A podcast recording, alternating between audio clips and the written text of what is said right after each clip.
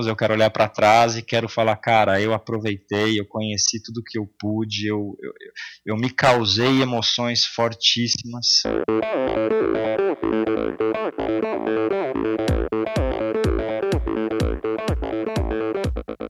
Olá pessoal, aqui é o Bernardinho. Olá amigos, eu sou a Fernanda Maciel. Aqui quem fala é o Tony Canaã. Olá, eu sou o Djan Madruga. Eu sou Ana Polegatti. E aí galera, aqui é o Thiago Vinhal. E esse é o Endorfina Podcast. Sou Michel Bogli e aqui no Endorfina Podcast você conhece as histórias e opiniões de triatletas, corredores, nadadores e ciclistas, profissionais e amadores. Descubra quem são e o que pensam os seres humanos que vivem o esporte e são movidos à endorfina.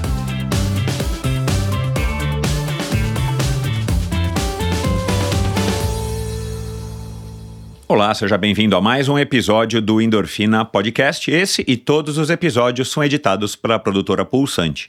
Siga arroba produtora Pulsante no Instagram para ficar por dentro aí do que rola no universo dos podcasts. Bom, muito bem-vindo, seja muito bem-vinda a, a, mais um episódio do Endorfina, uma, um, um episódio super legal. Eu sempre falo a mesma coisa, mas é porque, e é por isso que eu trago essas pessoas para cá, claro eu gosto de conversar com essas pessoas, tenho tido esse enorme prazer de conhecer pessoas como o Fernando Zogaibe, um cara, meu, super, assim, fora da, da curva em todos os sentidos, mas é, principalmente o que me chamou a atenção dele é essa, é, essa determinação, essa vontade de estar tá resolvendo problemas, ele transferir é, um pouco também do que, que ele vive na arquitetura e a gente fala um pouquinho disso, para os desafios esportivos que ele se propõe a fazer. É um cara com um desempenho é, super acima da média, é, para não dizer excelente. É um cara com um desempenho é, físico, atlético sobre a bicicleta muito bom e um cara que curte, curte é, o processo, o cara curte os desafios e não é à toa que ele venceu no ano passado a primeira edição brasileira do Biking Man, uma prova de mil quilômetros que aconteceu aqui na Serra da, da Mantiqueira, e, e mil quilômetros sem assistência, onde 700 eram por estradas é, asfaltadas, muitas vezes não tão bom, é, de asfalto não tão bom, e 300 aproximadamente de, de terra. E ele acabou vencendo com muito planejamento, com, muito, com uma abordagem muito legal. E depois tem todo o histórico dele que você vai conhecer aqui na nossa conversa. Então, nós falamos é, hoje sobre é, rapidez, eficiência, a, a importância da relação dele, né, a importância que ele dá na relação com a bicicleta. É, falamos da influência do Amir Klink, aliás, é, no episódio da semana passada tivemos a filha do Amir Klink aqui em pessoa, Tamara Klink. É, foi uma super coincidência porque é, eu ainda não tinha confirmação de que eu receberia a Tamara. Uh, então ouça lá o episódio com a Tamara, uma menina fantástica. A gente falou aqui sobre aventura, medos, sonhos, planos, é, o roteiro perfeito, a transformação através da bicicleta e uma paixão dele pouco comum. Ele tem uma paixão pelo estado do Pará. Então é, é um cara, como eu falei aqui, super interessante, vale a pena conhecê-lo, vale a pena ouvi-lo. E ele, claro, é autor também de um livro, claro não, né? Ele também é autor de um livro chamado 50 Sábados, onde ele relata é, o recorde dele, é, na época, né, o recorde dele já foi quebrado, de atravessar o Brasil pedalando em 50 dias que ele considera como 50 sábados porque sábado é o dia para ele mais feliz da semana, que é o dia que ele consegue sair para pedalar sem ter horário para voltar. Enfim, é, já falei aqui do episódio da Tamara Klink, vai lá e ouça o episódio anterior a esse. É, o convidado da semana retrasada, o Fernando Castanho, também autor de um livro, 500 quilômetros nadando. Foi um desafio que ele se propôs em plena pandemia de nadar durante 12 meses 500 quilômetros. E, e um nadador amador, um cara que trabalha com família, uma vida normal, normal nesse sentido mas ele se propôs a esse desafio, foi um episódio fantástico, e eu vou fazer aqui agora uma correção a respeito de, um, de uma coisa que eu falhei é, no episódio com a Isabela Chiappini, que foi o episódio número 242, logo antes do, do episódio do Fernando, e que aliás é um episódio fantástico, né? Foi eleita a segunda melhor jogadora do mundo, uma brasileira, filha de um casal de amigos meus e, e, uma, e um ser humano também incrível, é, jovem, super determinada, se dedicou à vida, dedicou a sua vida ao polo aquático, depois de um começo é, não, não tão óbvio, ela que é filha de dois jogadores de polo aquático. Enfim, é, na nossa conversa, e, e, ela falou muito da cobrança dela mesma, cobrança dos pais, do pai e tudo mais, mas no episódio eu acabei mencionando de uma maneira errada é, sobre o filme chamado Whiplash. Eu não me recordo agora a tradução dele para o português, mas foi um filme que ganhou Oscar e tudo mais faz alguns anos. E, e aí o filme da história não de um pianista, como eu citei, mas a história de um baterista, um garoto, que se propõe a entrar na Juilliard School, lá em Nova York, que é considerada uma das melhores é, escolas de, de música do mundo, e lá ele encontra um professor carrasco que acaba é, forçando ele a tocar cada vez melhor, cada vez mais, com maior perfeição, e isso acaba criando, claro, uma repulsa do menino, enfim, a mão do menino sangra. E eu quero fazer então essa correção aqui. É, já alguns ouvintes, inclusive alguns ouvintes amigos, me, me lembraram que não era um pianista, era assim um baterista. Então fica aqui a minha correção. Aliás, pessoal, eu erro muito durante os podcasts, é, a verdade é essa. E eu peço desculpas aqui antecipado, mas como é uma conversa e como eu também não sou uma enciclopédia e não fico parando aqui para corrigir nem consultar, muitas vezes escapa mesmo, mas eu agradeço vocês me corrigirem. Sintam-se sempre à vontade para estar tá me corrigindo, porque, é, é, enfim, eu também quero é, é, que, o, que o endorfina seja cada vez mais é, menos, é, que erre, que eu erre cada vez menos, embora eu saiba que isso eu nunca vou conseguir, mas de qualquer maneira, sintam-se sempre motivados a, tá, a estarem me corrigindo, porque aí eu vou atrás da informação para eu também lembrar aprender e, e, eventualmente até fazer aqui uma correção como essa que eu estou fazendo aqui. Mas vamos lá, sem mais delongas, para mais um episódio sensacional do Endorfina. Muito obrigado a todos vocês que estão chegando agora, obrigado a vocês que já acompanham o Endorfina. Lembre-se, endorfinabr.com é o lugar onde você ouve todos os episódios, onde você tem links para o meu Instagram, para o meu canal no YouTube, para a plataforma de financiamento coletivo, onde você pode apoiar financeiramente o Endorfina através do Apoia-se. É, e qualquer ajuda, pessoal, é muito bem-vinda. Vamos lá, vamos. É, é, valorizar aí a, a, o meu trabalho é, e, e, claro, as histórias dos meus convidados, então seu apoio é muito importante para mim. O Endorfina que vai completar cinco anos já já e eu estou preparando aqui algumas novidades, tomara que eu consiga tirá-las da minha cabeça e do papel e transformá-las em realidade, então sigo aqui trabalhando firme e forte e lá também você assina a newsletter semanal do Endorfina. Então vamos lá, endorfinabr.com é o local para você conhecer um pouquinho mais a respeito desse projeto e é isso. É, vamos agora para esse é, mais esse episódio incrível com o Fernando Zogaib. Afinal de contas, quem é que não gosta de uma boa história, não é? Alimentado por um sonho de criança, este apaixonado pela bicicleta iniciou sua trajetória esportiva como cicloviajante em 1998. Dos 600 quilômetros da sua primeira aventura pelo interior de São Paulo, com o passar dos anos, ele foi aumentando as distâncias até acumular mais de 20 mil quilômetros percorridos entre São Paulo e Fortaleza, pelo sul de Minas e litoral da Bahia. Em 2015, ele tomou conhecimento do feito do Marcelo Mexerica, que naquele ano atravessou o Brasil com a sua bicicleta em 57 dias. Aquela notícia foi a fagulha inicial para que ele começasse a planejar o seu grande desafio. Durante cinco anos e inúmeras horas de estudo, planejamento, planilhas e treinos, ele vai materializando o seu sonho. Ao mesmo tempo, conquista excelentes resultados em importantes competições do ciclismo amador, como as duas edições inaugurais do Letap Brasil, dois Granfondos de Ubatuba Brasil Ride, entre tantas outras. Finalmente, no dia 25 de dezembro de 2019, enquanto a pandemia começava a dar os seus primeiros sinais no outro lado do globo, ele dá a primeira pedalada para o que viria a ser a experiência mais transformadora da sua vida até então. Foram 50 dias pedalando do extremo norte de Roraima ao extremo sul do Rio Grande do Sul, num total de 10.162 quilômetros, de maneira autossuficiente.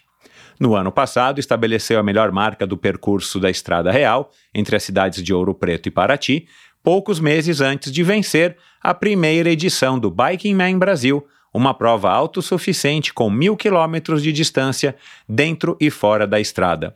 Conosco aqui hoje, o arquiteto otimista, perfeccionista, otimizador do tempo e aproveitador das oportunidades da vida, autor do livro 50 Sábados, eleito Outsider do Ano de 2021 pela revista Go Outside e o cicloturista competitivo mais rápido do Brasil, Luiz Fernando Marana Zogaibe. Seja muito bem-vindo, Fernando. Obrigado, Michel. Pô, que apresentação, hein?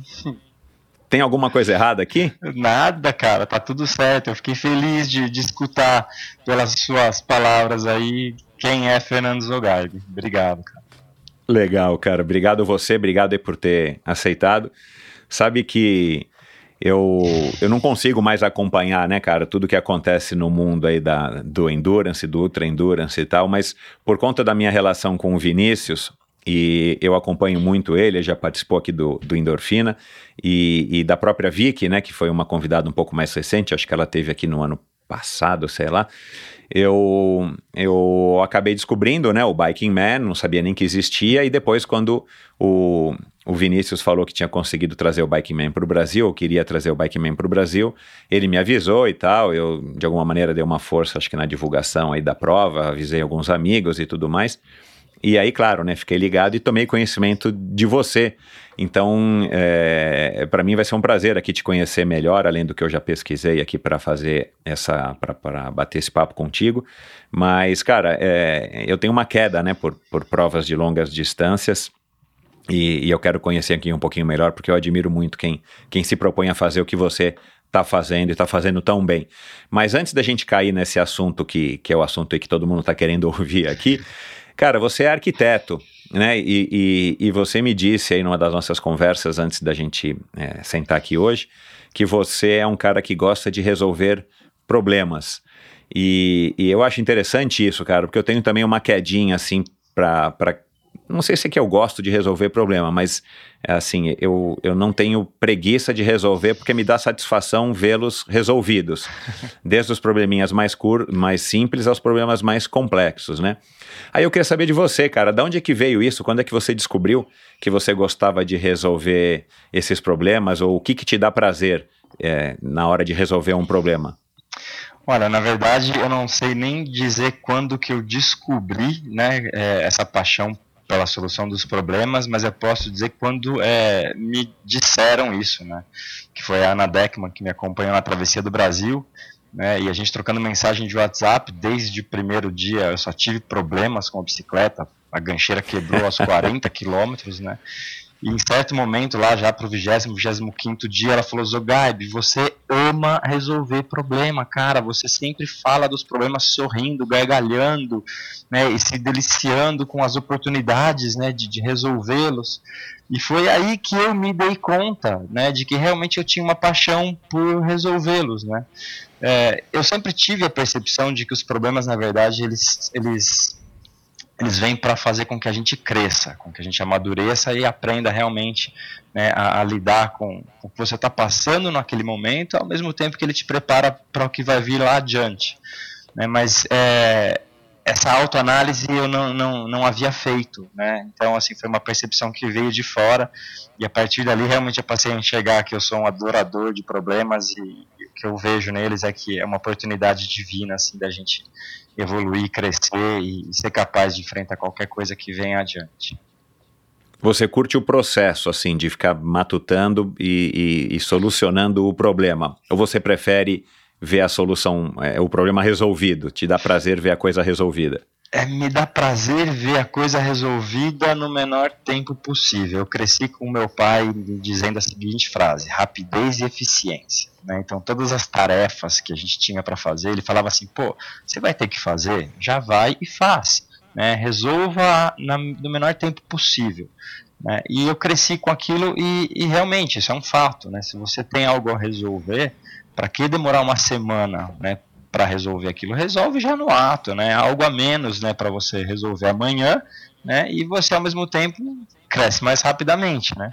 Então, assim, é, eu tenho um prazer em ver que eu soluciono aquilo de uma maneira rápida. Eu vou voltar no exemplo da gancheira que quebrou aos 40 quilômetros da travessia do Brasil. Né, eu até menciono no livro que eu, eu olhei no Garmin para ver que horas eram para assim que eu terminasse eu olhar de novo e ver quanto tempo eu levei para efetuar o reparo daquela gancheira. Então, um problema que geralmente as pessoas iam ficar apavoradas, pô, no meio da reserva indígena Raposa Serra do Sol, divisa com a Guiana, sem nada nem ninguém, com câmbio dentro do, da roda, aquele. Cara, não, não, não deu 10 minutos eu tava pedalando fora dali. Então, assim, meu prazer é exatamente nisso, em saber que meu, daqui que eu sei resolver isso não vai me atrapalhar, pelo contrário, é uma história mais para contar, né, esses momentos eles viram depois algo bem positivo. Então a gente consegue transformar um problema, na verdade, num, num feito, né, numa, numa vantagem, numa história.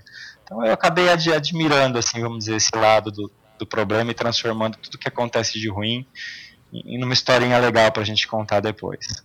A arquitetura tem um quê disso, de resolver problemas, né? Talvez não seja problemas a palavra, mas você tem que criar soluções ah para demandas, enfim, desse ofício de, de projetar e construir é, é, edifícios, edificações. Exatamente, é o dia todo, cara. O dia todo você tem que pensar numa solução, algo que alguém não pensou, cada caso requer uma abordagem diferente, uma solução diferente. Então, é a cabeça o dia inteiro pensando em coisas né, é, variadas e soluções é, inéditas até em algumas vezes e eu sinto um prazer nessa parte de criação, né? Arquitetura é arte, né? Criatividade. E eu, eu, eu adoro isso. Isso para mim é muito legal. Você conhece a Bovem? Há mais de uma década, a Bovem gerencia projetos e negocia a entrada de novos clientes no mercado livre de energia. Com uma equipe experiente, a Bovem se compromete com os bons resultados, atuando através de escritórios espalhados pelo Brasil. Descubra as vantagens de ser livre e saiba se a sua empresa também pode ingressar neste mercado. Seja livre, fale com a Bovem. Bovem, energia que inspira. Visite bovem.com.br e siga a Bovem no Instagram no arroba bovem energia.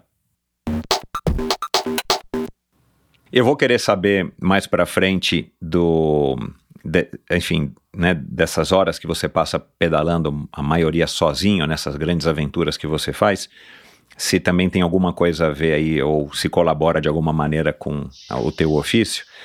Mas antes, vamos começar do comecinho, cara. Qual é a primeira lembrança que você tem é, de uma bicicleta, assim, na tua vida? Você consegue aí Consigo. contar aqui pra gente? Consigo nitidamente, cara. A primeira lembrança que eu tenho é de maneira bem clara, é indo com meu irmão com uma Calais Cross toda torta, pintada com spray na cor grafite no fundo do quintal de casa.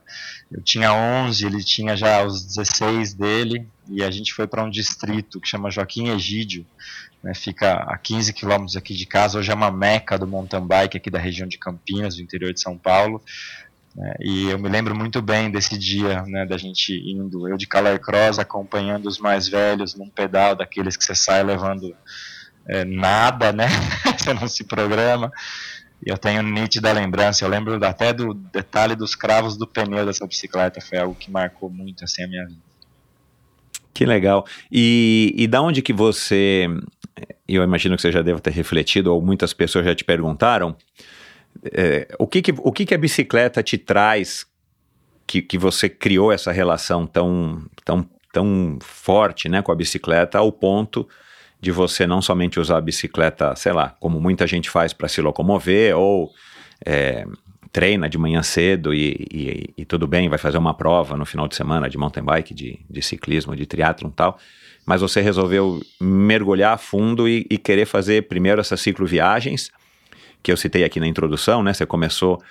Não deve ter sido a sua primeira de tudo, 600 quilômetros, eu imagino, mas não. você já logo escolheu uma de 600 para fazer mais sério e você foi aumentando, aumentando, aumentando até chegar nesses que você disse aí. Você é um cara que gosta de anotar números, mais de 20 mil quilômetros pedalados antes de cair nessa loucura de atravessar o Brasil. Então, assim, com certeza não é uma relação muito muito é, saudável, posso dizer, com a bicicleta. É um pouco exagerada nesse sentido, né? Você me entende. É, o que, que o que, que tem, cara, a bicicleta, assim, que você curte tanto? Cara, é, a bicicleta foi aquele brinquedo que eu ganhei na infância é, e me apaixonei primeiro pela sensação de, de liberdade, né? De poder, assim, ir aonde quiser, né, de uma maneira muito eficiente. A gente sabe que, que a bicicleta ela tem uma vantagem com relação a você caminhar. Né, então, para ir para casa dos colegas, para ir para a escola, era tudo mais, mais rápido. Era muito mais divertido, sempre foi. Eu sempre fui apaixonado pela, pela engenharia da bicicleta. E particularmente eu entendi desde criança, cara, que a bicicleta era um, um exoesqueleto, né? Era um equipamento que a, acabava aumentando a minha força, o meu potencial, me transformando de certa maneira assim num super-herói. Então, é uma coisa muito legal que eu, que eu peguei da bicicleta, essa questão, né? Mas ao mesmo tempo, é, a bicicleta é uma escola né, de, de vida. Então, os valores que eu obtive pedalando, os ensinamentos, os aprendizados, né, você aprende a lidar né, com, com o tempo, com a distância, com o seu organismo, com o seu corpo, com o seu cansaço, a sua fome, a sua sede, né, de uma maneira bastante particular. Né? A bicicleta é um equipamento que se você sair para pedalar e cansar a 40 km da sua casa, cara, você vai ter que se esforçar para retornar. Né? Então ela acabou me ensinando assim muita coisa que, que eu, eu penso ser, ser difícil aprender de uma outra maneira. Né? Essa bike ela, ela é uma escola e ela te ensina de uma maneira às vezes bastante prazerosa e em outras bastante dura é, e, é. e, eu consigo ver prazer até nesses momentos difíceis ali ali eu tenho eu tenho uma paixão por esses momentos difíceis eu gosto de, de chegar lá Top. Você tinha é, uma turma também que, que compactuava aí dessa mesma, dessa mesma relação com a bicicleta ou você sempre foi um cara mais Tipo, ah, os amigos não gostavam tanto, os amigos, sei lá, iam andar de rolemã ou de, de skate ou futebol, e você era o cara que estava mais conectado na bicicleta? Na verdade, eu não tinha uma turma assim que andava de bicicleta com a frequência que eu andava, né? Então eu tinha um grupo assim de quatro ou cinco amigos, a turma realmente do skate, de outros esportes, do futebol. É, é eu cheguei a praticar futebol e tudo, mas a minha paixão realmente era era bicicleta. Então desde os meus 11 anos eu me lembro de todo sábado acordar às 6 horas da manhã para sair para pedalar.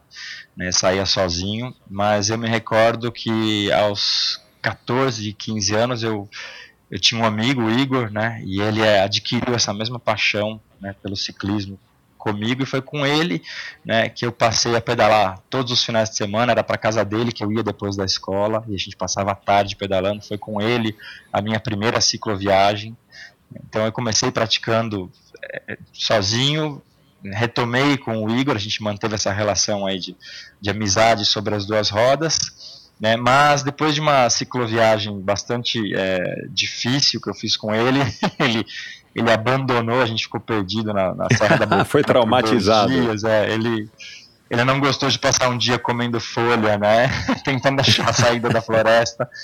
E desde então eu segui, eu segui solo nas minhas aventuras aí praticamente. Mas vocês são amigos ainda ou teve uma inimizade depois disso? Não, de maneira nenhuma. Não. A, amizade, a amizade continuou, só o cicloturismo que, que, que apenas eu aí continuei. Legal. Você. E, e porque uma, assim, pedalar é uma aventura, assim, muitas coisas das quais você falou aqui agora, assim, eu, eu, eu, eu compactuo com a sua opinião, assim, para mim é, é bem parecida aí a minha visão da bicicleta, que eu também pedalo desde, desde garotinho, diferentemente eu tinha uma turma, e a gente pedalava bastante, aí depois teve o pessoal que ficou mais pro skate, outro ficou mais pro futebol, por isso que eu acabei perguntando, mas o fato de ter uma turma também é muito legal, porque te proporciona essas. É, enfim, você ter gente para te ajudar a fazer as coisas e, e, companhia, né? Sim. Agora, você, do ponto de vista esportivo, você fazia alguma outra atividade? Você disse que foi para o futebol um pouco e tal. Você tinha algum esporte que você praticava na infância, adolescência? E a bike era um, um complemento e, e, e um meio de locomoção, talvez, e tal? Ou você só pedalava e para você estava bom e, e, e, você usava até o, a bike como uma maneira de, de fazer alguma atividade, extra, extravasar a energia que a gente tem quando é garoto? É, na verdade, a bicicleta, a bicicleta e o Fernando Zogaba era uma pessoa só.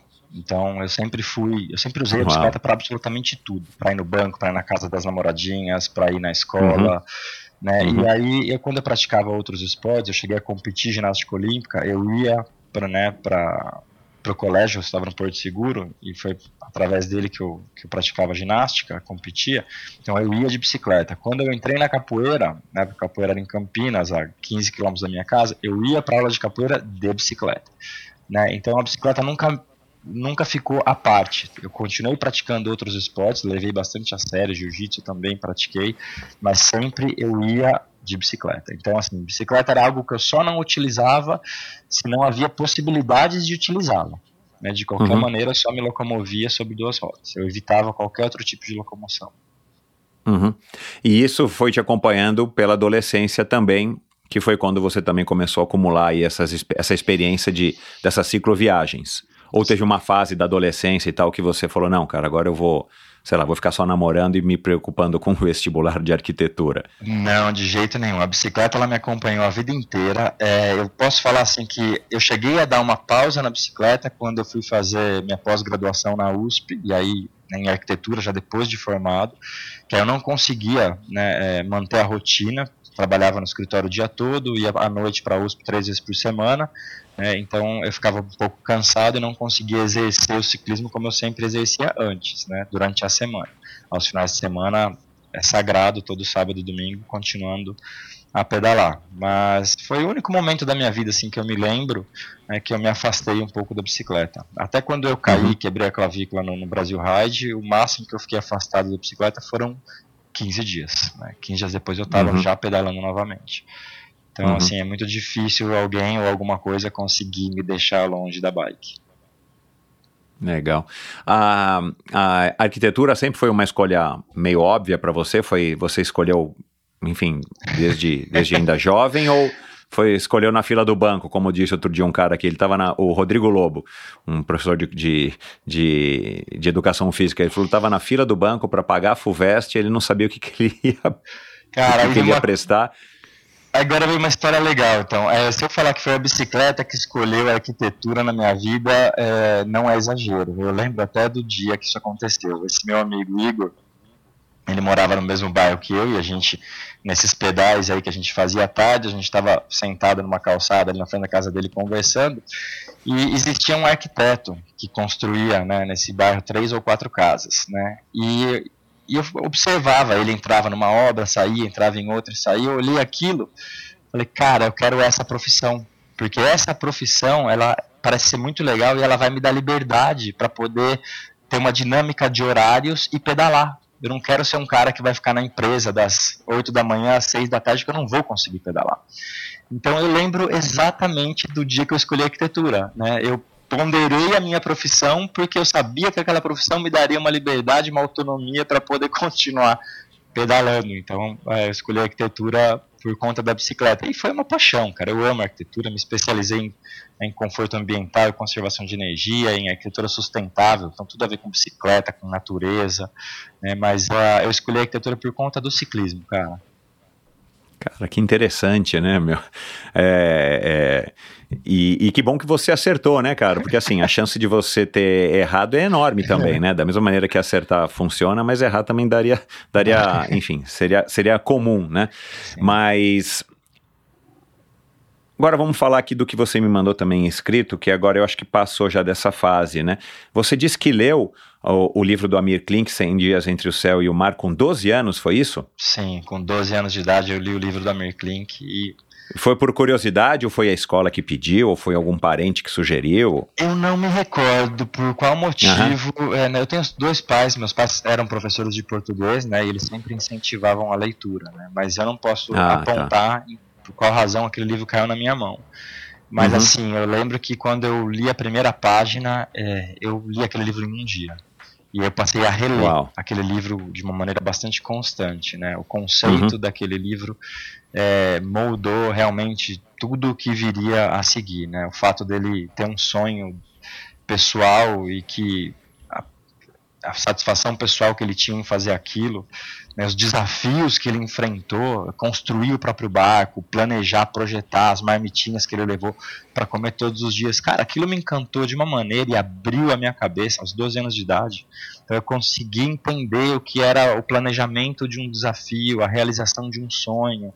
É, era um livro extremamente completo né, em todas as questões. Né, e E a partir aqui, sim, eu posso até dizer, a culpa de eu estar aqui hoje, é, 98% é do Amir Klink, cara. E desse cara, livro que curioso que isso. E você, e você, e você não quis se tornar um velejador, um remador, né? Você falou, bom, eu vou, eu vou tentar de alguma maneira é, aplicar é, o que eu li nesse livro e, e, tentar vivenciar na minha vida de alguma maneira é, na escolha mais óbvia, que estava mais ali ao seu alcance, né? Era só ir para a garagem e a bicicleta estava lá.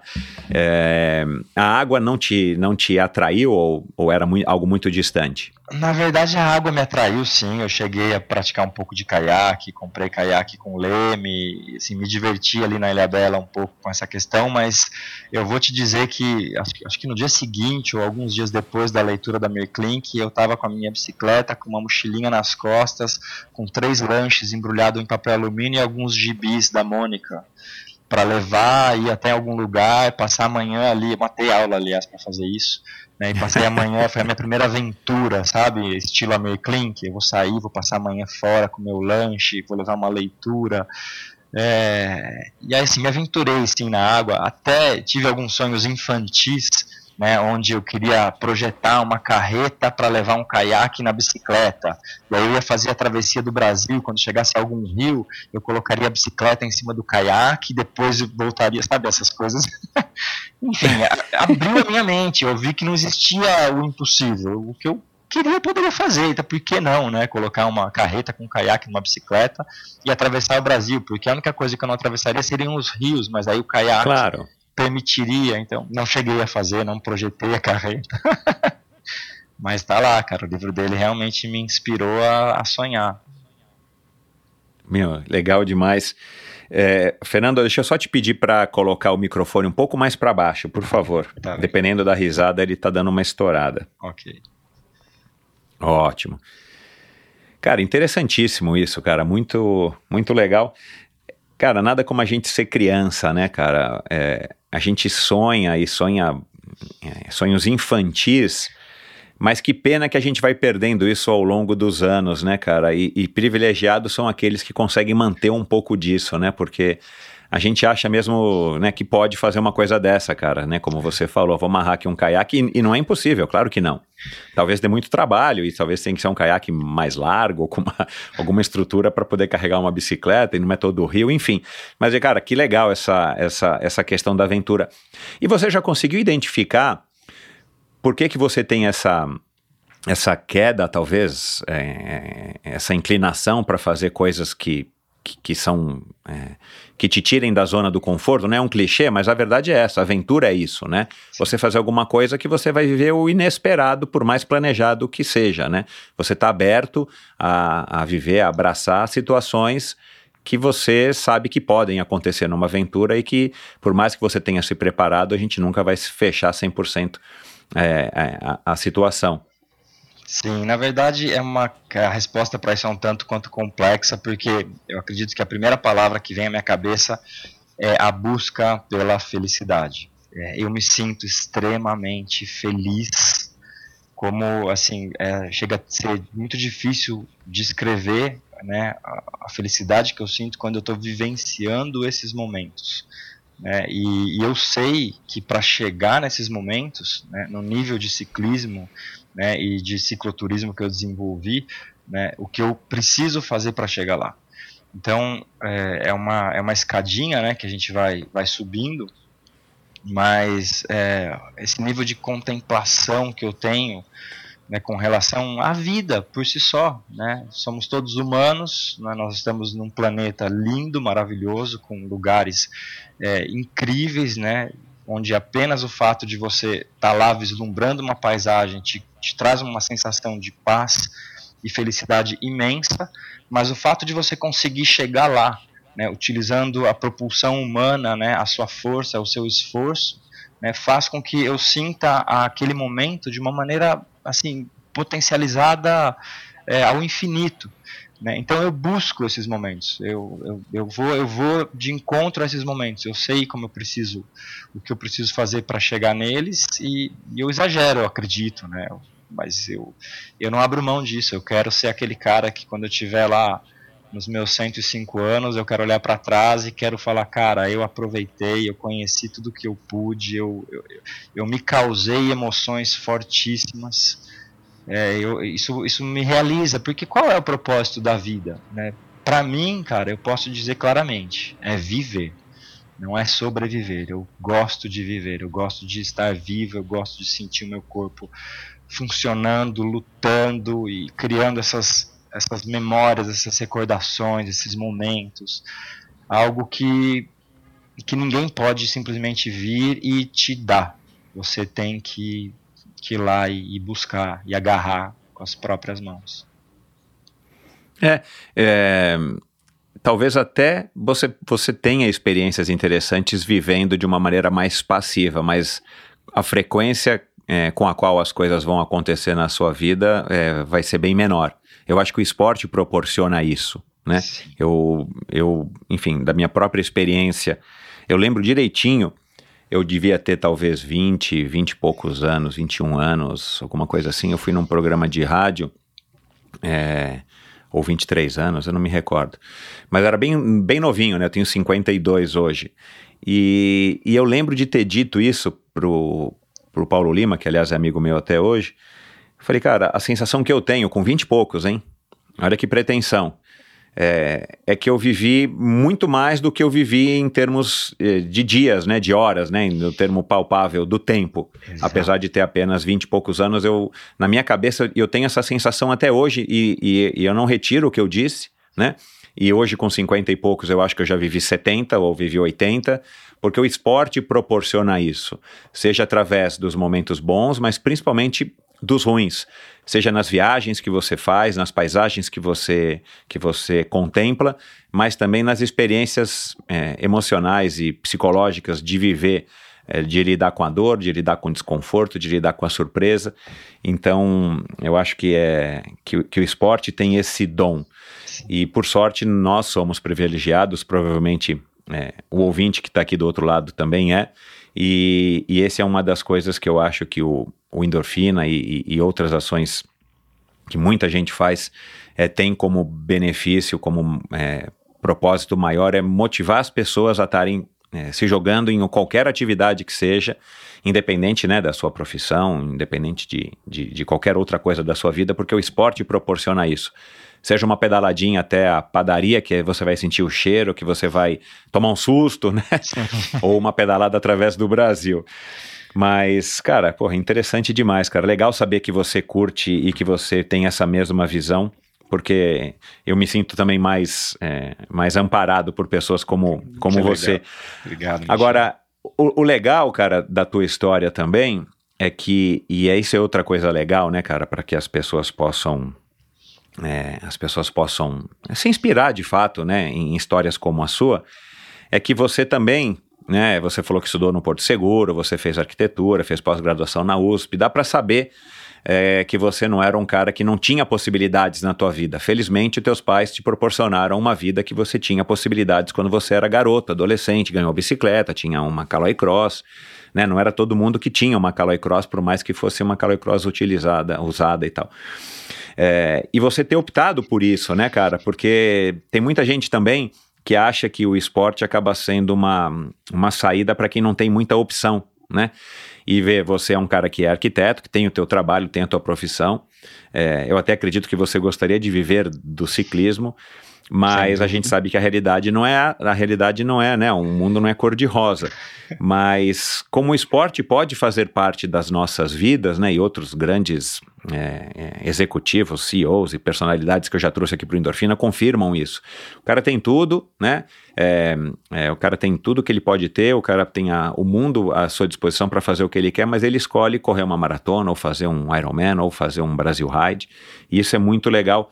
Então fica aqui de novo uma lembrança para quem está ouvindo é e por acaso não captou essa mensagem, que, cara, o esporte é fantástico e, e quanto mais gente a gente tiver fazendo esporte, isso eu tenho um, uma coisa na minha cabeça, quanto mais gente a gente tiver fazendo esporte no mundo, mas vamos falar aqui de Brasil, eu acho que maiores as chances da gente ter uma população mais saudável, não só fisicamente, é, mas também psicologicamente, é. emocionalmente, mais preparada para as coisas da vida e quem é. sabe o Brasil também deu uma deslanchada em termos econômicos e sociais, Perfeito. com mais pessoas fazendo é, atividade física, né? Exato. Mas vamos lá, vamos voltar aqui para o nosso mundinho aqui, eu e você.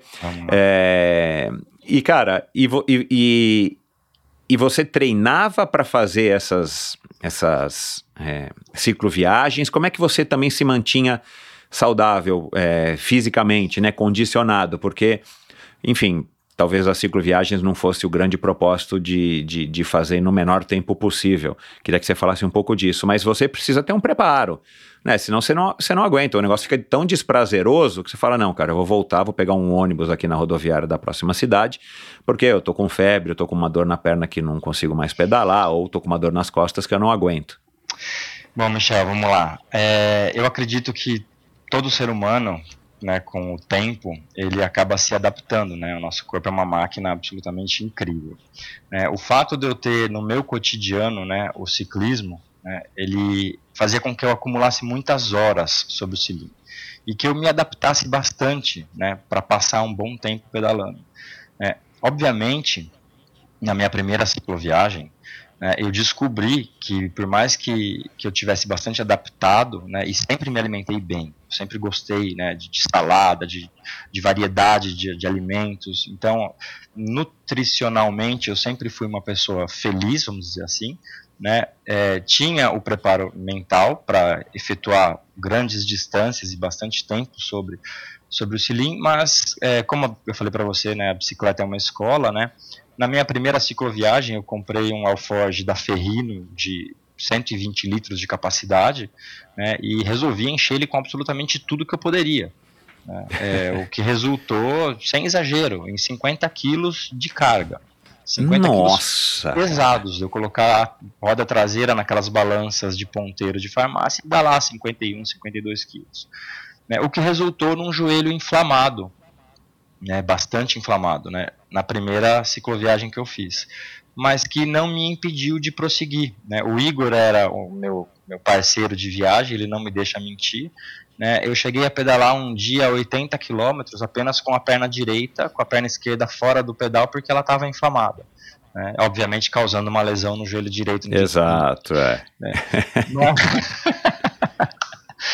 Mas enfim, é, o, o que acontece, o que aconteceu comigo, né, especificamente, foi que eu, eu fui aprendendo, né, com as cicloviagens a, a me adaptar, né, ao que fazer, como não fazer. Né. Eu viajava com, com bússola naquele tempo, não existia GPS, então quando eu estava numa floresta, pô, para que lado fica o mar? Fica para leste. Então eu navegava dessa maneira. É, e eu fui aprendendo, cara. Assim, foi uma escola bastante bastante exigente, né? E eu me colocava à prova. E aí foi assim que eu fui que eu fui seguindo no na, no cicloturismo, vamos dizer assim. Uhum. E, e, e a, a, competição, porque, cara, você, você tem aí daí, praticamente 10 anos, 8 anos, 9 anos a menos que eu. É, você pegou uma fase super legal, é, e eu imagino que você deva ter tido conhecimento de é, triatlon, de BMX, é, ciclismo de estrada um pouco menos ou muito menos, mas enfim, você não se interessou em fazer isso é, de uma maneira é, competitiva, é, esportiva, e ao invés de fazer cicloviagens, né, tipo mountain bike, cara, pô, mountain bike naquela época, é, vamos falar aí dessa época que você começou, o mountain bike já era grande, tinha grandes provas, tinha, é, enfim, você, você sempre teve essa vertente de uma para uma coisa mais auto, é, autossuficiente, uma coisa mais, cara, sem tanta pressa, sem ter regra, sem ter um percurso que alguém escolheu, é, ou chegou a passar pela tua cabeça é, nesse começo de se enveredar também para uma parte mais competitiva, onde você pudesse se comparar, entre aspas, com outras pessoas com o mesmo interesse que o seu? Cara, aí vem uma coisa muito interessante, né? Porque é, é, sem perceber, as minhas escolhas de vida sempre foram norteadas pelo prazer que eu sentia. Né? Uhum. E eu cheguei a participar das competições no início do mountain bike, na época que a gente usava capacete de isopor com aquela telinha que você tirava para lavar. é, eu Sei. tinha e ainda tenho grandes amigos que foram expoentes do ciclismo nacional, campeões paulistas, uhum. Gustavo Trivelato, né, o Gobato. É, e eles eram amigos de, de tudo. Nessa época a gente pedalava junto, né? E eu cheguei a participar uhum. de algumas provas com eles, né? Então, uhum. é, só que eu percebi que eu sentia muito mais prazer né, em acordar cedo e sair para fazer um pedal do dia todo do que acordar cedo e numa prova rodar ali uma hora no circuito e acabar a prova moído, destruído.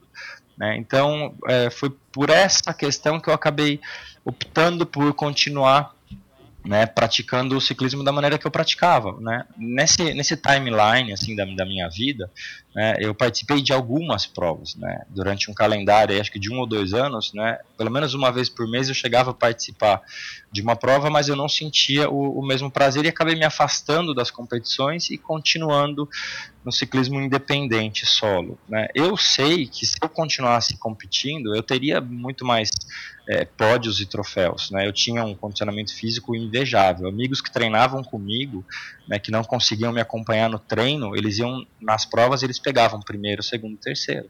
Então eu, eu uhum. estaria no pódio, né, mas eu, eu, não, eu preferia não estar. Eu preferia fazer o meu, o meu rolê, vamos dizer assim.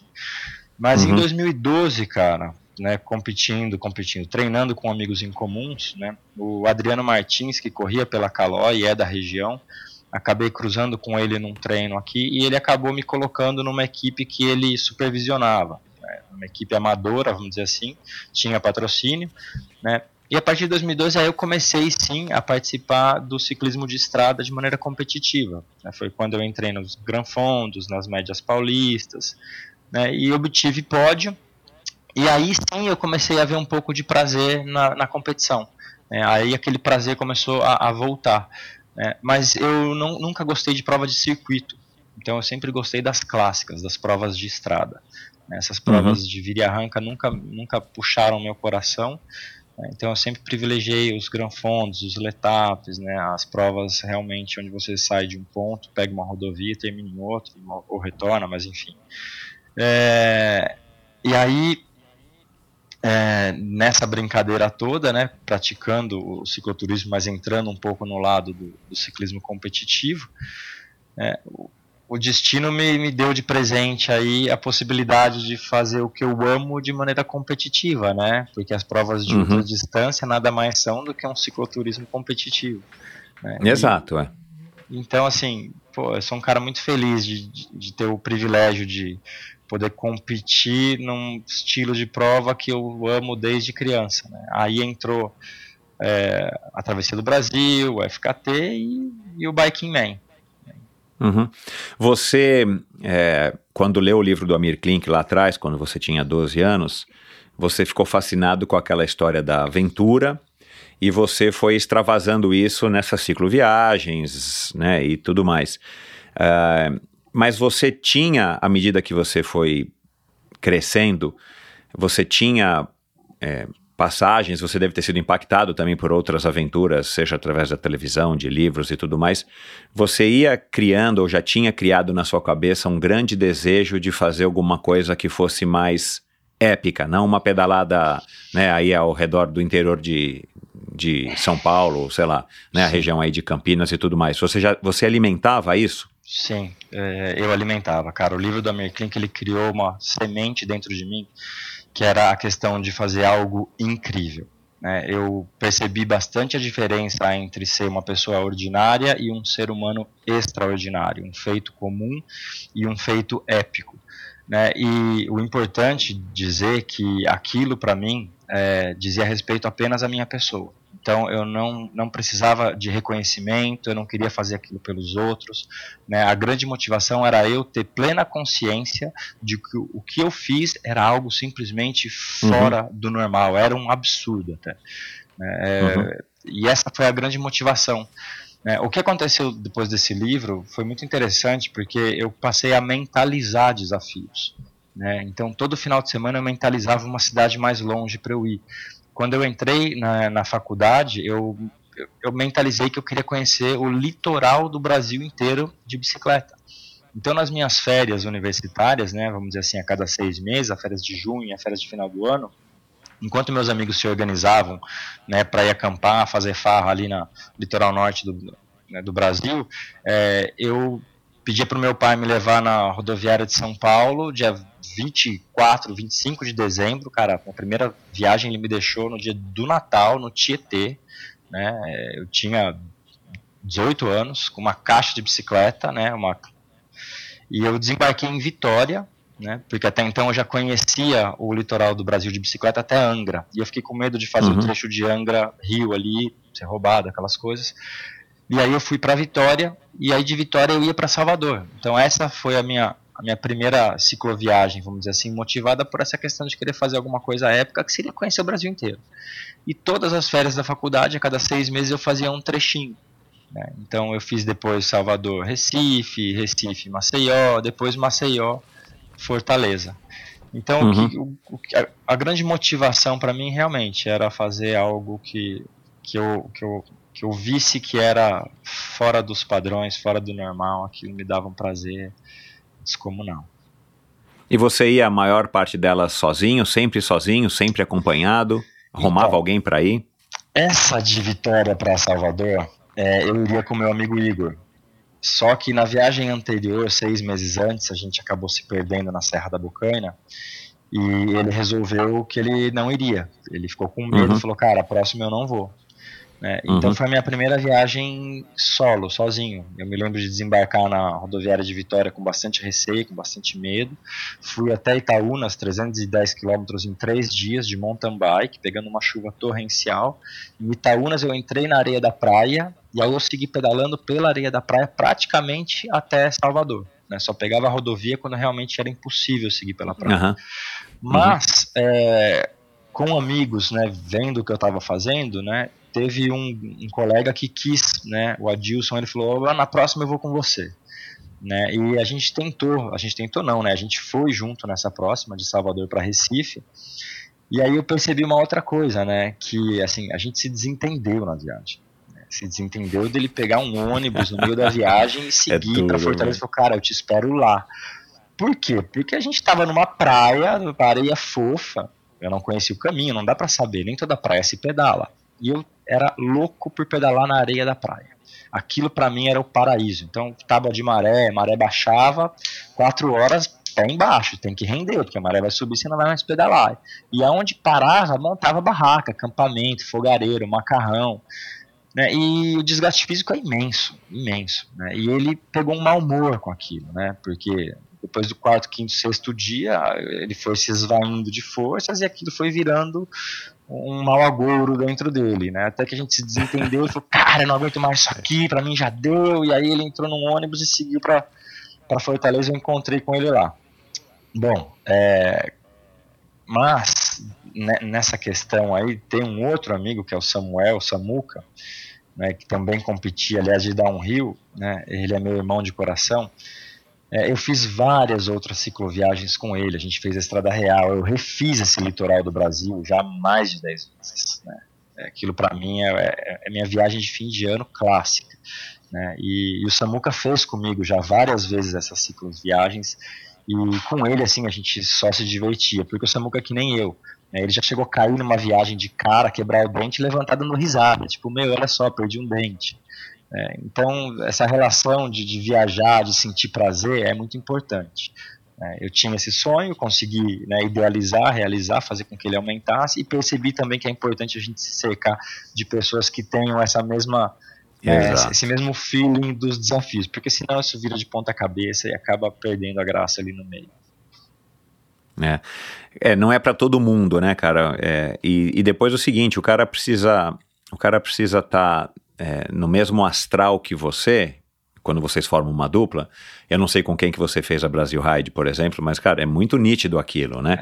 Ainda mais, né, sendo uma competição, se vocês têm um propósito de fazer, de fato, no num limite de cada um de vocês, esse que acho que é o barato da, da, dessas provas de dupla, né, cara? Porque vira mais um fator além do, do seu pessoal, do obstáculo, da sua relação com a bicicleta de, e tal, você ainda tem que administrar como é que você vai se resolver com o seu parceiro para que vocês cheguem ao final da, de sete, oito etapas é, minimamente amigos, não precisam ser mais melhores amigos, né? é como Mas, enfim. muitas histórias de divórcio. Meu Deus do céu. Meu Deus do céu. Mas, é, cara, legal. E, e você, e você é, nessa tua construção dessas aventuras e na realização desses teus feitos, é, de, de, de cumprir o litoral do Brasil e tal, você nunca chegou a planejar nada gigante na tua cabeça, tipo, cara, eu vou dar a volta ao mundo, né? Eu vou, meu, eu vou pedalando daqui até o Alasca, que é uma coisa que muito aventureiro, por exemplo, de Hoje em dia de bicicleta também, mas assim, isso é uma coisa muito comum em aventureiros de moto, né? Sim. O cara fala, não, eu vou daqui até o México, não, eu vou do México até o, o, o Ushuaia, sei lá. Você, você alimentava alguma coisa nesse sentido, que ainda você até por acaso não tenha feito? Eu tenho uma planilha pronta para bater a, o recorde de mais rápida volta ao mundo de bicicleta. Eu tinha Uau. a autorização do Guinness Book já com homologação, com tudo certo, com data de partida. É, mas eu, eu decidi por não, não efetuar a partida porque eu recebi um contato né, da organização do Guinness Book, porque até então o recorde era de um inglês que havia feito 180, di 180 km por dia de média, né? Quando eu vi aquilo, eu falei, cara, eu consigo fazer. Bolei o roteiro, planilhei, cara, tudo certinho, mandei pro Guinness, entrei em contato, vi todas as regras, estava tudo ok para a partida. Três meses antes, o Guinness entrou em contato e falou, olha, só para te orientar, a, a, gente não publicou ainda porque a gente acabou de receber, a gente homologou o recorde. É, eles atualizaram o recorde de um cara que fez isso 300 quilômetros por dia. Né? E aquilo colocou meu pé no chão. Eu falei, cara, isso eu não consigo fazer. 300 quilômetros por dia, fisicamente, para mim, na condição que eu tenho hoje, é irreal. Né? E aí aquele sonho ficou guardado na gaveta. Então eu tenho os e-mails, eu tenho a planilha, eu tenho tudo aqui. Né? Mas eu percebi que era algo completamente fora, mas não deixei de sonhar. E, e, e por que bater o recorde é importante? Na verdade, eu imagino sim, eu imagino não, eu percebi. Tentar que... bater, né, o recorde. Pensa assim, eu, eu penso da seguinte maneira, né? Eu tenho um sonho, né? Se eu puder transformar esse sonho em dois sonhos, isso vai ficar muito mais legal. Né? Então, é, aquilo me motivou. Né? Pô, se eu posso fazer a, a volta ao mundo mais rápida, porque aquilo vai me dar uma satisfação pessoal. Mas além disso, eu consegui estabelecer um recorde, né, colocar a bandeira do Brasil, representar o país, né, fomentar o ciclismo nacional. Né, assim como você, eu sou da geração que a gente sabe comparando com os europeus, a gente assistia Giro de Itália, Tour de France, eu tinha plena consciência de que em vida eu jamais veria o ciclismo nacional é, como número um do mundo em nenhuma modalidade. Né? Eu preciso agradecer o Avancini, assim, não sei nem como, porque o que ele fez, eu achei que eu não, não veria isso em vida. É, né? verdade. E, e, aí, quando eu tinha, falei, pô, dá para fazer, eu vou conseguir colocar um sonho dentro de outro. Né? E essa questão do recorde, ela veio simplesmente como um bônus, como um prêmio extra. Né? Foi, só, foi só por isso. Então, o recorde ele veio uhum. mesmo, não era a razão principal do feito. Mas sim uhum. você conseguir colocar uma cerejinha ali em cima do bolo. Uhum. Então você já tinha esse sonho quando você resolveu, quando você viu aí sobre do Mexerica, e você resolveu, cara, eu vou tentar fazer isso, é, além de ser no meu próprio país, é um pouco mais barato, mais prático, você não vai, enfim, né, não é, eu acho que não envolve nem um décimo da logística de você dar a volta Sim. ao mundo, questão de visto e tudo mais. Aí você resolve fazer isso. Você nunca teve o interesse de fazer alguma coisa intermediária, tipo, é, maior do que dar a volta no Brasil, ou de, de cruzar o Brasil, e menor do que dar a volta ao mundo, porque dar a volta ao mundo já é um passo, né, cara, assim, já é, precisa comer cima, bastante né? arroz e feijão, né? Mas tipo isso que, sei lá, cara, e daqui até o Ushuaia, ou subir os Andes e não sei para onde, isso nunca, assim, ainda nunca bateu na sua, na sua cabeça e na sua, na sua porta, nas suas planilhas, ao ponto de você querer olhar, se dedicar, fuçar para ver se vai dar certo. Sim, na verdade sim. Quando a volta ao mundo não deu certo, eu vi aquele outro roteiro que é a maior... É a maior rodovia do mundo que sai do, do Alasca e vai até o Ushuaia, né? São 23 mil quilômetros. Pan-Americana, né? Pan-Americana, exatamente. Essa rota me pegou, né? Mostrei pro meu irmão, meu irmão falou, para com isso, você vai matar a mãe do coração. Mas, cara, eu falei, a mãe aguenta e, e, e vamos nessa. E eu tava com isso aí em mente. Né? Mas aí eu fiquei sabendo do recorde da travessia do Brasil. Ah, tá. E aí aquilo lá era o meu sonho de infância. Eu queria conhecer até então o litoral do Brasil todo. Como eu já conhecia, vamos dizer assim, até Fortaleza, pô, aquilo caiu como uma, uma luva. Eu falei, é Claro. perfeito, eu já conheço um trecho, Claro. eu tô num ritmo bom fisicamente, competitivamente, é, não tem como não dar certo, né? E planilhei, então assim, eu, eu, eu- deixei a Pan-Americana na gaveta, né? Pra fazer da travessia do Brasil. Mas ela não tá ainda descartada. Entendi. Ainda tá, tá lá. Entendi. Entendi. E, e aí você, né, num dos textos que eu li, eu não sei se você me escreveu, você, você, é, enfim, você amadureceu essa ideia, né, porque foi em 2015 que você soube e você só foi realizar em 2019 para 2020, né? É, logo quando a pandemia estava começando a acontecer do outro lado do mundo, a gente não sabia que era pandemia ainda, né?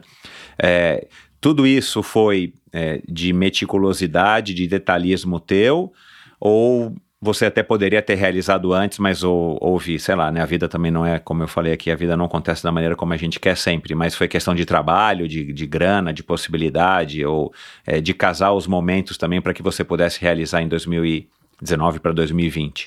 Olha, aí vem uma grande lição que eu aprendi, que eu acredito que eu vou conseguir passar para vocês agora de uma maneira bem legal. É, eu sou meticuloso, sou perfeccionista, né? Abri uma planilha no Excel, entrei no Google Maps, né? Até no Street View, né? E saí bolando o roteiro perfeito, né? O roteiro perfeito ele incluía é, obedecer às regras do recorde, né? Que era um mínimo de 10 mil quilômetros, né? Num único sentido, jamais retornar né, mas ao mesmo tempo conciliar a minha segurança, né, rodovias que, que não fossem tão perigosas, né, tentar evitá-las, né, ao mesmo tempo que eu queria continuar mantendo a minha essência de cicloturista, fazer um turismo, conhecer o país, né, então por que descer pela 101 direto, se eu posso ir zigue-zagueando, conhecer o interior do Rio Grande do Norte, voltar, né, então é, eu passei esses cinco anos bolando rotas, ao mesmo tempo que sim eu tomava coragem, porque eu sabia que o risco né, de eu não retornar era imenso, isso me deixava com bastante receio, né? É, existia a questão de trabalho, né? que Eu estava com um escritório pô, a, a- mil, mil projetos, obras e construções, e eu estava esperando sim aquele momento ideal, né? Onde Uhum. tudo se encaixa, onde eu consigo me organizar para partir sem interromper o trabalho, sem deixar a vida pessoal tão de lado, né? E aí que eu percebi que assim, esse momento jamais chegaria. Uma vez que você vira adulto, cara, você esquece. se você for esperar isso acontecer, você não vai fazer absolutamente nada nesse sentido. Por quê? São, o recorde era 57 dias. Então eu sabia que eu teria que me abster pelo menos 60 dias. né, entre o, Uhum. o momento que eu saio da minha casa e Claro, retorno. Existe claro, todo um, exato. né, um deslocamento. É, e, e eu sou autônomo, meu escritório é próprio. Né, então são 60 dias sem gerar receita, né, apenas despendendo recursos, né, mas o sonho, o sonho não tem preço. Né, então quando eu coloquei tudo aquilo dentro da minha cabeça, eu falei, cara, é o seguinte, se eu não parar e, simplesmente partir, isso jamais vai acontecer. Nunca vai chegar esse momento da minha vida onde eu vou poder né, deixar as coisas em stand-by de uma maneira tranquila. Então eu entrei em contato com todos os clientes, abri meu coração, falei, cara, eu tenho um sonho que é isso, isso, isso, eu peço desculpas, eu vou interromper os nossos trabalhos, vou retomar eles ano que vem. É, e eu, eu comprei a passagem. Assim, o, o start mesmo foi a passagem comprada. Quando eu comprei a passagem aérea, eu falei assim, não tenho o que fazer. Até eh, chamei um amigo meu, contei para ele que eu comprei a passagem e ele começou a dar risada assim, mas uma risada um pouco de desespero, falando, cara, ca- não tem mais volta, né? Você sabe o que você fez, né? É, então é assim, cara, a gente precisa realmente, você tem um sonho, você tem que ir lá e fazer, porque nunca vai, as coisas vão estar 100% certas para você sair né, em paz, vamos dizer assim. Mas vale o risco e, e tem que ser feito dessa maneira, não tem outro jeito. A gente tem que abrir mão de alguma coisa para conseguir chegar na outra. Cara, é, a gente não precisa entrar aqui no detalhe dos 50 sábados, né? E, e, e você pode falar, se a pessoa ainda não sabe por que, que você deu o nome do livro de 50 sábados, é bem interessante. Mas você não demorou 50 sábados, né? Foram 50 dias. Mas o que que o, o que que o Fernando, quando chegou dessa aventura, chegou em casa, cansado, todo marcado, assado, dolorido e tal, o que, que, que, esse Fernando voltou diferente do Fernando que saiu ali há 50 dias, 50, 60 dias, né? Desde o comecinho. É, que você pode citar assim que foi o mais ou que as pessoas mais notaram em você ou que você mesmo começou a ou a Gabriele né não sei se você já estava com a Gabriele é, casado aí com ela e tal como é que mudou esse Fernando depois de passar 50 dias na estrada, nas estradas do Brasil, aí fazendo um. Além de ter conseguido o recorde na época, é, de tudo que você viu e viveu e sentiu. Eu acho que esse choro que eu tô tendo agora ele responde. Foi uma experiência, cara. Ah, foi uma experiência muito intensa. Foi. É difícil mensurar o que eu vi, o que eu vivi nesses 50 dias. É... O Brasil é um país simplesmente lindo, mas ele é muito, ele é muito duro. Ele é muito duro com algumas pessoas. É desnecessariamente desproporcional. É, é, é maravilhoso, é belo, é intenso, é rico. É, eu mudei como ser humano, já tinha dentro de mim é uma visão bem clara do que é a vida, do que é viver. Mas você é ser bombardeado durante 50 dias, mais de 10 horas de, de realidade, né? Porque a bicicleta ela proporciona uma coisa muito muito foda, assim, desculpa a palavra, mas você faz parte da paisagem, né? Você vê as coisas como elas são. Não tem filtro, cara não tem, você está lá e com uma média de 200 km por dia, você consegue passar por lugares muito pobres e muito ricos no mesmo dia, você consegue passar uhum. por estradas precárias e outras nem tanto. Então, é, a minha vida mudou absurdamente no sentido de de ter um, uma empatia muito maior com, com as necessidades das pessoas, com as é, com os momentos que as pessoas estão vivendo na vida, em, em, respeitar, em entender, em saber de que maneira a gente pode contribuir ou pelo menos não atrapalhar. É, eu tive eu tive grandes momentos na viagem e é interessante, né? Porque quando eu estava imerso ali nos meus 50 sábados, aproveitando para explicar o que são os 50 sábados, né? Eu considero para mim o dia mais feliz da semana o sábado. É o dia que eu tenho para acordar cedo e passar o dia pedalando, né? Depois que a gente passa né, a trabalhar durante a semana, o sábado é o dia mais feliz. Né, e eu vivi 50 dias seguidos como se fossem 50 sábados. Né, esse insight ele veio no meio da viagem conversando com a Ana Deckman, que estava participando comigo ali né, via WhatsApp de toda a viagem. Mas. É...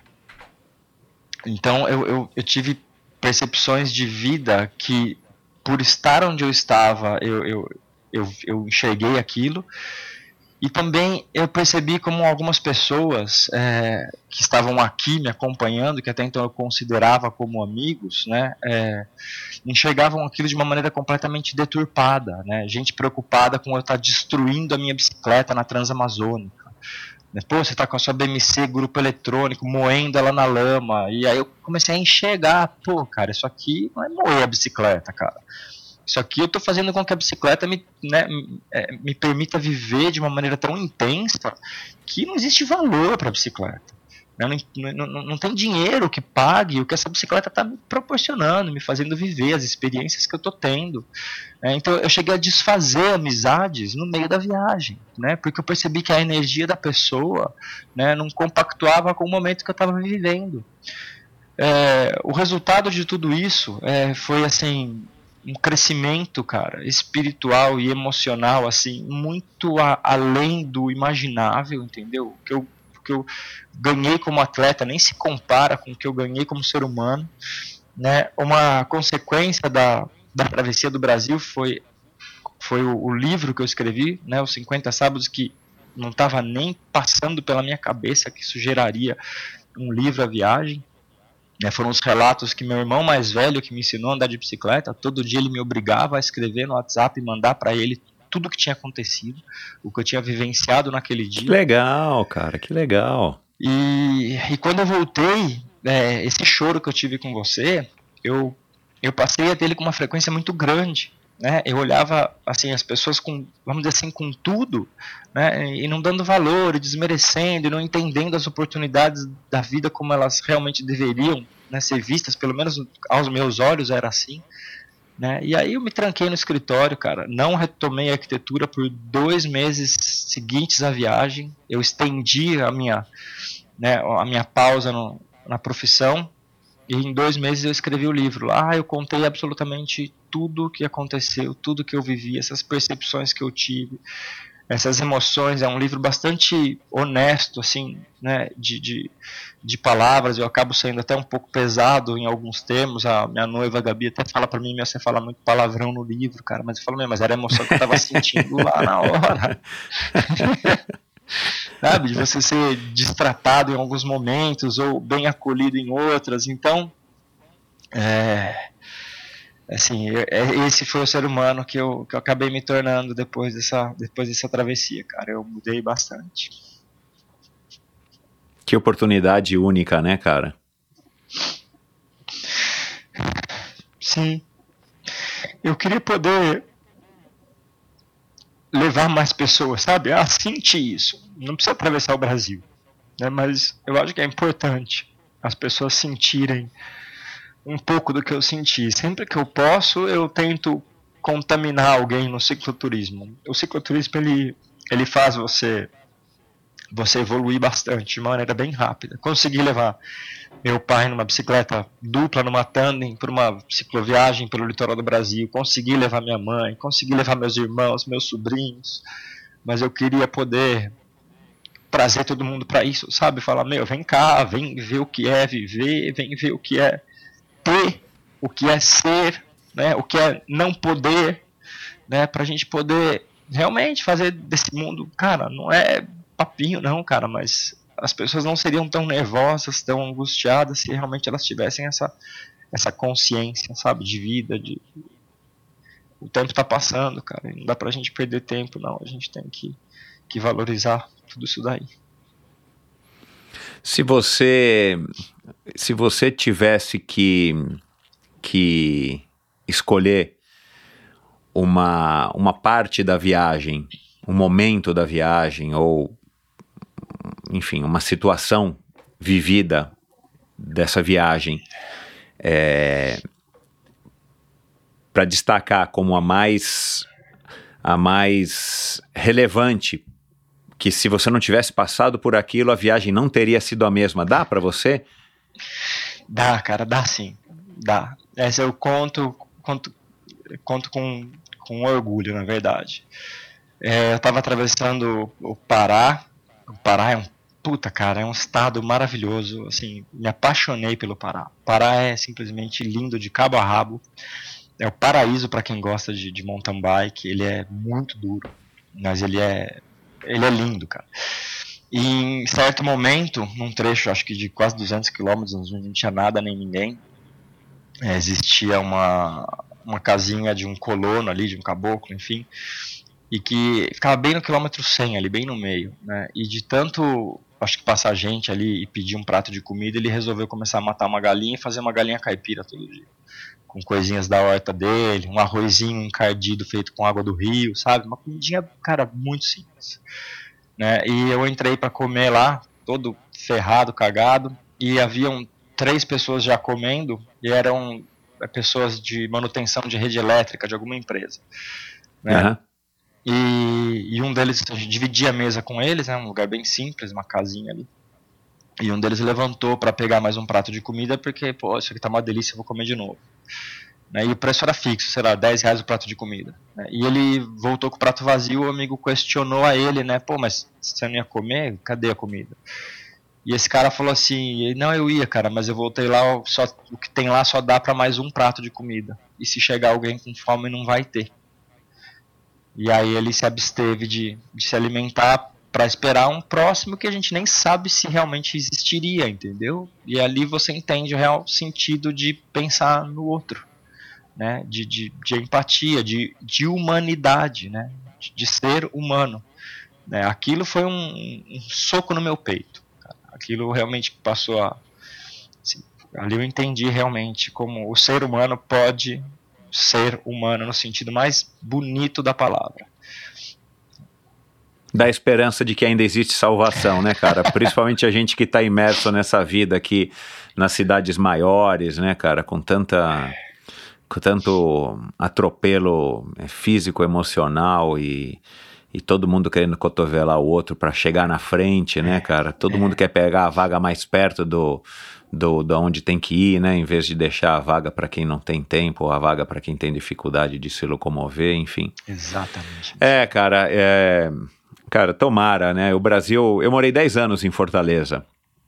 É, fiz inclusive o, o, o Ceará Pior, que vocês devem ter ouvido falar, né? Uma prova de rally que e tem. Pior Ceará. E é, é, e isso em 2012. E, e, cara, eu também conheci lugares, é, por essa minha experiência, né? Eu sou de São Paulo, vivi a vida inteira aqui, mas passei 10 anos lá.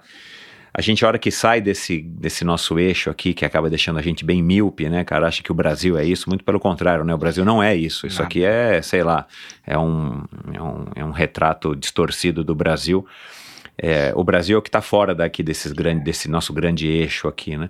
E, e, a gente acaba vendo mesmo, e no Serapió eu tive experiências também, assim, não, me, não, foram tão impactantes quanto essas, mas assim, a gente acaba conhecendo pessoas e, e vendo é, é, gente que vive de uma maneira tão simples, uma maneira tão tão diferente do que a gente imagina que a gente precise ter para ser feliz, né? É. E isso dá de fato na gente assim uma, um, um choque e, e, essa esperança, né, cara, de que o mundo tem jeito, o Brasil tem jeito. A gente só precisa encontrar uma maneira de fazer isso talvez um pouco mais rápida, né? Porque se deixar aí para o ritmo que as coisas vão acontecendo, talvez a gente não tenha tempo, ou pelo menos a gente não vá ver mesmo, né? Isso. É, mas eu acho que quando Agora, a gente fala sobre isso, a gente faz o nosso papel também, né? De transferir, né? Exato, de trazer isso para as pessoas, né, cara? Assim, pelo menos você está contando aqui com uma propriedade gigantesca, né, para uma audiência que não é pequena. O, o livro também foi uma coisa bacana para para isso, né? Com esse fim de você poder, é, talvez, motivar, cara, pessoas que, que, que, tiveram acesso ao livro, e agora mais pessoas aqui vão, vão saber aí desse livro, é, de poderem, através do livro, se motivar como você se motivou com a história do Amir Klink, né? As pessoas se motivarem que seja, cara, sair, sei lá, de onde eles estão, dar uma volta no quarteirão e voltar, né? É, para a gente começar uma grande aventura, basta dar o primeiro passo. É isso né? aí. Então, isso é uma coisa legal, né, cara? Isso foi, foi a motivação é, de você, tá? além de estar tá registrando isso em palavra, em letra, é, é, escrita sobre o papel, você também está tentando ampliar o alcance do que você viveu para mais pessoas. Foi, cara. Isso daí, na verdade, quando eu cheguei de viagem, eu já estava escrevendo o livro, Pipo Garneiro, né, você sabe bem quem é, um grande amigo. A gente fazendo um treino junto, né? Ele, eu contando da viagem, e ele falou para mim, falou, Zogaib, você tem que escrever um livro, é, é, um dever cívico você escrever esse livro. ele falou exatamente com essas palavras, falou, você não pode guardar o que você viveu, você precisa colocar isso para o mundo, é muita informação, é muito conteúdo importante que as pessoas precisam ter acesso, cara. Isso não, ele falou assim, você não tem nenhum direito de guardar isso para você. Você tem que colocar isso aí para todo mundo ver e eu posso, assim, por eu ser o autor do livro, né, eu sou suspeito para dizer, mas é, e tendo a referência do que o Amir Klink viveu, né, os 100 dias entre céu e mar, eu posso dizer que assim eu consegui, cara, colocar no livro absolutamente todos os momentos que eu vivi, porque as lembranças foi uma experiência tão intensa para mim, Michel, foi uma coisa tão que, que assim, de verdade, eu, eu tinha a capacidade logo que eu voltei de lembrar a cada metro percorrido, cada metro, sem que falha. Que legal cara. isso, né? Cada curva, cada buraco. Eu, eu, até menciono no livro que, por ser arquiteto, eu conseguia fazer um, um corte topográfico do relevo todo, do Brasil inteiro. Né? E se eu parar e mentalizar, eu consigo refazer o caminho sem mapa. Se você me soltar lá, eu sei o caminho. É uma coisa muito louca, foi muito intenso, mas muito intenso. É... Cara, que interessante, meu. É. ficou gravado na minha alma, cara. Vai muito além dos olhos. É. Você. Você já é um cara intenso, pelo que eu tô percebendo, né? Essa viagem, ela só deu uma, uma grande acelerada nisso, né? Por tudo isso que você falou até aqui, você é um cara que, enfim, que tá curtindo a vida. Você não veio ah, enfim, talvez um passeio, mas um, um passeio com propósito, né? Você não veio aqui para ficar né, no ócio e esperando as coisas acontecerem e o vento te levar para onde é, é, ele, ele quer. É, e, e, a viagem acabou é, sendo transformadora, de novo, um catalisador elevado à enésima potência para que você vivesse intensamente tudo isso. O legal é você ter isso na memória, né, cara? O livro, então, não passou por nenhuma revisão. Tudo bem que ele é recente, mas assim, você não, não chegou num ponto e falou, cara, nossa, eu esqueci de pôr a menção daquele buraco que eu peguei ali que rasgou o pneu da minha bicicleta. Não, cara, o livro, assim, a editora Europa, quando eu mandei o livro para eles, é, cara, no segundo capítulo o cara já falou, Zogaib, o livro é nosso, tô te mandando um contrato, vamos publicar já, isso aqui ficou muito legal. É, e eles não fizeram nenhum tipo de correção, mas assim, até de erro de português. Né, quando saiu a primeira edição, né, é, eu tinha presenteado meus pais com o manuscrito do livro, né. Antes de mandar para a editora, eu imprimi o que eu achei que seria o livro, né, e entreguei para que meus pais lessem, meus, né, minha mãe. Pelo amor de Deus, isso aqui tá cheio de erro, faltou vírgula aqui, mãe, eu sou ciclista arquiteto. Ah, porque são professores, né, cara, é verdade. Eu já escrevi um livro, acho que eu fui além da minha capacidade, entendeu? Então, a editora vai corrigir, é. fica tranquila, porque ela queria corrigir, cara. E eu sei que passou batido isso na editora. Cara, do jeito que eu mandei, a editora printou.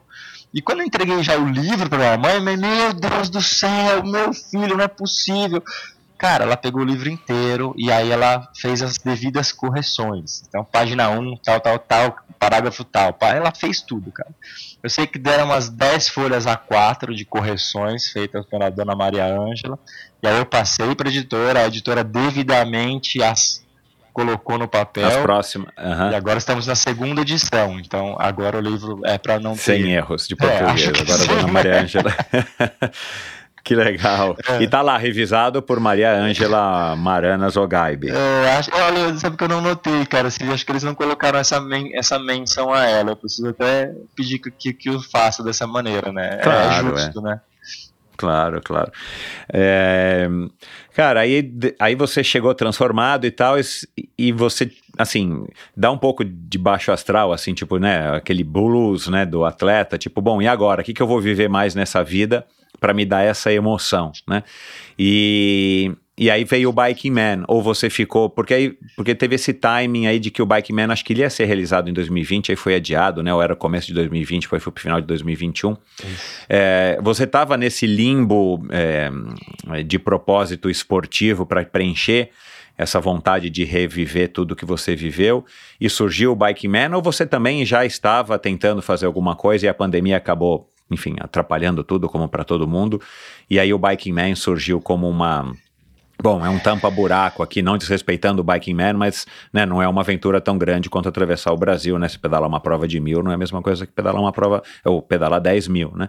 É, como é que foi essa história da preparação? E aí você acabou é, ganhando essa relevância, essa notoriedade, bateu o, o, o recorde, estabeleceu a melhor marca. E aí você acabou se equipando aí com as bikes da Scott e tudo mais, que acaba sendo uma grande, um grande incentivo, né? Conta aí um pouquinho da mim como é que foi essa transição até o Biking Man no final Final não, foi em setembro de 2021, né? Ah, é, novembro, novembro setembro. De novembro. Novembro, exato, é, comecinho de novembro de 2021. Como é que foi aí essa transição e como é que você tá daqui para frente, né? O que, que a gente pode esperar do Zogaib? Vamos lá, vamos dar um resumo aqui. Quando eu cheguei da travessia, né, eu eu encerrei a travessia no Chuí no dia 12 de fevereiro. E por incrível que pareça, é, eu entrei num ônibus no mesmo dia para Porto Alegre, porque eu senti uma energia meio estranha no Chuí, achei que ali não era um lugar para ficar. E no dia 13 eu estava desembarcando em Viracopos sem tomar banho, com uniforme, capacete, do jeito que eu cheguei no Chuí, eu desembarquei em Viracopos no dia 13. Né? Uhum. E no dia 14 fizeram, meus amigos fizeram uma festa surpresa para mim. Eu tenho, minha família tem uma chácara e minha mãe, olha, deu um problema na chácara, vai lá resolver. Eu fui lá e tinha uma festinha. E a Ana Deckman, que é essa amiga que acabou virando uma irmã minha durante a cicloviagem, a travessia do Brasil, ela me deu várias ajudas ali. Ela me deu um adesivinho, cara, escrito Biking Man, que eu não fazia ideia do que aquilo era. Ela me deu adesivo, falou: Zogaib, isso aqui é a tua cara, vai lá, vai dar uma olhada, vai fazer. É, eu, nesse meio tempo, cara, eu fui pesquisar o que era o Biking Man, fiquei bastante assustado e preocupado com o tamanho do desafio, né? Porque mil quilômetros não é uma distância é, tão grande quanto os 10 mil, mas a intensidade com que se faz esses mil quilômetros é desproporcional. Né? Eu pesquisei as pessoas que ganhavam, como aquilo era feito, e percebi que não se dormia. É, até então as pessoas dormiam 2 horas e 40, 3 horas em mil quilômetros. Eu nunca tinha feito nada parecido com isso. Né? Achei que aquilo uhum. sim seria algo muito legal para fazer. Descobri que nenhum brasileiro jamais havia ganho. E, e, eu acho que por conta disso também não deu tempo de entrar nesse, nesse blues aí pós, pós desafio. Legal ela já me deu uma fagulha, né? Eu falei, cara, isso é muito claro. legal, eu quero ser o primeiro brasileiro a ganhar essa, essa história aí. E, e nesse meio tempo, nesse monte de informações, imagina, eu tinha acabado de chegar da travessia. Eu estava sentado aqui nesse escritório escrevendo o meu livro. Né? Eu estava vivenciando um monte de emoções, porque enquanto eu escrevia, eu revivia as emoções. Claro. Então, é. eu... Você vai processando, você vai, né? É reacessando elas na tua cabeça. É um, é um momento super legal e, cara, parece que o metabolismo está acelerado como quando você estava em cima da bicicleta, eu imagino, né? Exatamente. Então, assim, era uma caixa de lenço de um lado, eram momentos que eu prendia o ar enquanto eu escrevia, como se eu tivesse, sabe, agoniado entre a ponte e o caminhão ali. Que, falando, por que, que eu prendi a respiração? Tipo, eu tô aqui, entendeu? É, eu estava vivendo assim um, um, mix de emoções e, e, nesse balaio de gato, né, eu estava sendo acessado por algumas empresas, algumas marcas, né, querendo saber a respeito de patrocínio, como que eles fariam, né, e havia conversado com uma ou outra e acabei sentando com, né, com o pessoal da Scott para conversar e assim, preciso dizer aqui que, que não teve como não, não fechar com eles, porque o propósito de patrocínio deles é exatamente o meu propósito de vida, que é fazer as coisas com leveza, sem cobrança, sem exigência. A ideia deles era assim, quando eles falaram o que, que eles iam me proporcionar, eu falei, tá, mas o que, que eu, eu preciso entregar para vocês? Eles, cara, absolutamente nada. Se você nem quiser competir, não, não corra. A gente não, não quer. Assim, a gente quer que você continue sendo o ser humano que você é, fazendo as coisas como você faz. Legal. Pô, ali eu assinei na hora, falei, cara, é isso que eu quero pra vida, eu gosto de coisa. As coisas que acontecem naturalmente para mim são as mais perfeitas, né? São as que realmente têm valor, né? Você não, quando você se força a fazer alguma coisa, aquilo acaba perdendo um pouco do sentido. Mas aí, é, e nesse caminho todo aí eu acabei me apaixonando pela Gabriele, né? Que hoje é minha noiva, a gente está morando junto, mas ainda não casamos, estamos aqui tentando a cara dela marcar a data. É... e a Gabi, cara, super parceira, assim, uma pessoa, cara, fora da, do padrão, entendeu? Uma menina pra frente, ela me apoia em absolutamente tudo que eu quero fazer. Né? Não é que ela me apoia no meu sonho, ela sonha junto, ela tá dentro, ela faz parte, ela põe pilha, né? ela, ela, ela organiza junto comigo, ela tem bastante disso, né? que eu acredito que é, pô, isso tem muito valor. É, então, assim, livro. É, é, um, é, um, é, um, é um motorzão para sua bicicleta, é, né? É um motorzão elétrico, ela é meio bike, entendeu? Ela é o que me, é o que me leva mais rápido ali. Mulher boa é mulher assim, cara. É, cara mulher que te empurra para frente. é difícil, mas é, essas são as boas. Nossa, ela é. E aí, Michel, nessa, nessa, nesse mix né, de coisas acontecendo com uma intensidade muito grande, a pandemia batendo a porta, todo mundo se fechando para o mundo, né, e eu tentando abrir aquilo né, né, é, pro, pro mundo, a gente bolou um plano para que eu fosse o primeiro brasileiro a ganhar o Biking Man Brasil. Ele aconteceria em março, mas ele foi adiado para novembro. Então isso deu um isso, time para que a gente conseguisse se planejar para conseguir realizar o que até então era o meu novo sonho, né? Eu acredito que toda pessoa uhum. que é sonhadora, ela vive de sonhos, né? A gente, a gente precisa se nutrir, né, de um novo desafio, de um novo né, de, de, uma nova satisfação pessoal. Que, que, o sonho nada mais é do que satisfação pessoal. Né? Um sonho ele tem valor para quem sonha. É, e aí a gente bolou o FKT da Estrada Real. né, que o Bro havia feito, estabelecido uma meta, e ali eu olhei e falei, cara, isso daí também caiu na hora certa, do jeito certo. Por quê? O Biking Man são mil com 19.500 de ascensão. A organização divulgou que era 18, mas 19.500 de ascensão. O FKT da Estrela Real, que o Bro havia feito, eram 700 praticamente, um pouco menos, com 13 mil de ascensão. Né? Então era um treino muito legal para o Biking Man. Muito legal. E eu né? nunca havia pedalado de madrugada, nunca havia pedalado à noite. É, e, aí uma outra curiosidade, eu nunca havia pedalado mais que 286 quilômetros num dia de speed. Então o FKT ele faria com que eu crescesse para o Biking Man de uma maneira muito legal. Eu teria vários RPs, Claro. né? vários recordes pessoais. Eu bateria meu recorde de distância, eu aprenderia a varar uma madrugada pedalando dentro de uma trilha, coisa que para mim aquilo era motivo de pavor. Eu cheguei a perder sono pensando em como seria. Até bolei falei, cara, eu vou aqui para Joaquim Egídio, que é do lado de casa, eu conheço, e vou fazer um treino de madrugada lá para me ambientar. Eu não tive coragem. Eu fiquei com medo. E aí é aquilo lá. Eu pelo menos funciono assim. É, eu vou e faço, porque hora, na hora de fazer, você vai fazer. Pelo menos eu vou e faço. Você sabe que você resolve, né? Exato. E foi assim, a gente foi para Ouro Preto, é, eu, a Gabi e um amigo, o Bonza, pô, preciso agradecer muito o Bonza que ele se predispôs né, a, ir no carro ali junto, acompanhando, né? Não foi um carro de apoio, mas ele foi como um carro de mídia, gerando conteúdo para até devolver para os patrocinadores. Obviamente, todo mundo, quem conhece a Estrada Real, sabe que o carro não acessa a estrada em todo momento. né? Então eu fui com o rastreador da Spot, eles iam me acompanhando a hora que eu entrava trilha dentro e a hora que saía a gente ia se encontrando em alguns pontos estratégicos. É, e a Gabi, cara, ela foi aqui, criou toda a arte, ela bolou o sorteio, ela fez um design do uniforme exclusivo pro FKT. Foi uma coisa muito legal, porque inspirado no Bro, que é um puta de um ser humano, eu, eu tive a ideia de falar, cara, ele arrecadou não sei quantas cestas básicas quando ele fez o desafio. Vamos fazer uma ação social também, cara? Vamos, vamos fazer isso, é muito legal.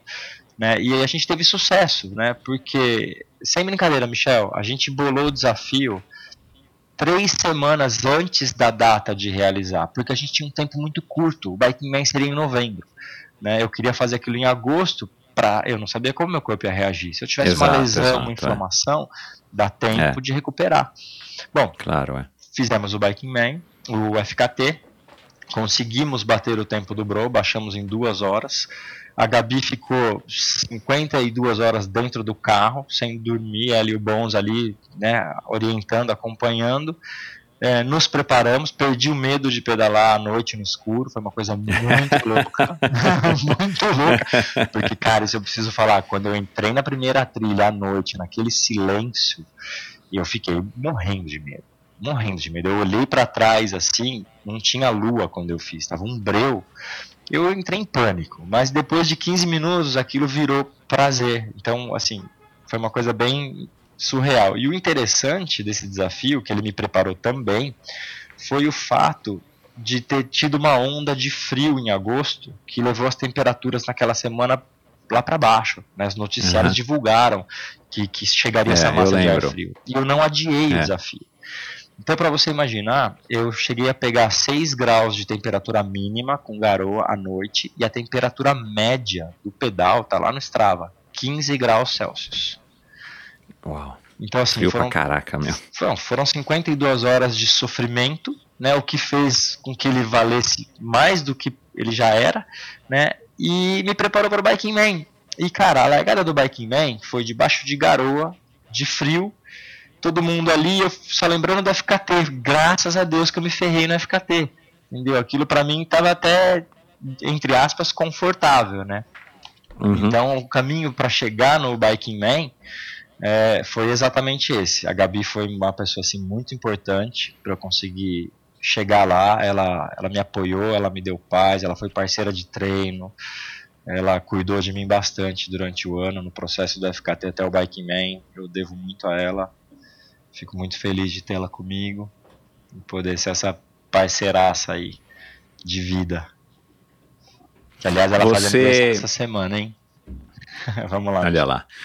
Você, você, além desse treinão que, que, que com certeza foi um super, é um simulado, né? A gente fala aqui em, na linguagem de quem treina mesmo, é um simulado. Você faz um simulado praticamente do que, que você vai viver lá, né, no dia. É, e ainda de quebra conseguiu tirar duas horas aí do, do, do Bro. Você numa rotina normal de treinos aí, depois desse grande desafio, você deve ter feito uns treinos bem legais, mas você não faz outros grandes treinos ou simulados, tipo, oh, não, é, essa semana eu vou pedalar no, do sábado para o domingo a noite inteira. Os teus treinos são, vai, normais de sair de manhã cedo e pedala, sei lá, X horas ou X tempo em determinado tipo de, de terreno ou com altimetria é, maior ou menor. É, como, como é que você estrutura um pouquinho os seus treinos aqui, só para matar a curiosidade do ouvinte? Bom, vamos lá. É, eu fiz a travessia do Brasil por conta, abs absolutamente não havia nenhum tipo de treinador, nem nutricionista, nada antes da travessia do Brasil. Quando eu retornei da travessia, é, eu já tinha também um grande amigo, que é o Bruno Fregolente, né, o Lemão, que é um parceiraço de treino meu e do Pipo, a gente treina juntos três sempre que a gente pode. O Bruno já foi campeão brasileiro né, de triatlo, hoje ele tem uma assessoria esportiva, a BFL Sports, e ele me patrocinou. Falou, Zogab, sua parte de treino deixa comigo, eu vou fazer. Cara, ele é hoje, eu considero ele um dos melhores ciclistas do Brasil. Né? Qualquer prova que ele vai, ele, ele tá ali entre os 10, ele é referência para mim mesmo de atleta, né? não só de ser humano. Uhum. Né? Confiei uhum. nele, entreguei para ele, então assim, ele monta a planilha de treinos, né? É, faz tudo baseado em potência, mas o que acontece, né, acho que é o ponto mais importante é dizer que é, eu fico com receio, e até conversando com ele quando a gente estava bolando as estratégias de treino, de fazer esses simulados de 24 horas ou esses simulados de varar à noite, né? Porque eu, eu tinha o entendimento que aquilo seria não seria tão benéfico, né? acabaria desgastando muito o corpo, me expondo a um risco desnecessário. Né? E que eu acho que essa parte do risco ela tem que ficar apenas na prova. Né? O Biking uhum. Man é, é, extremamente perigoso para quem quer levar ele a nível competitivo.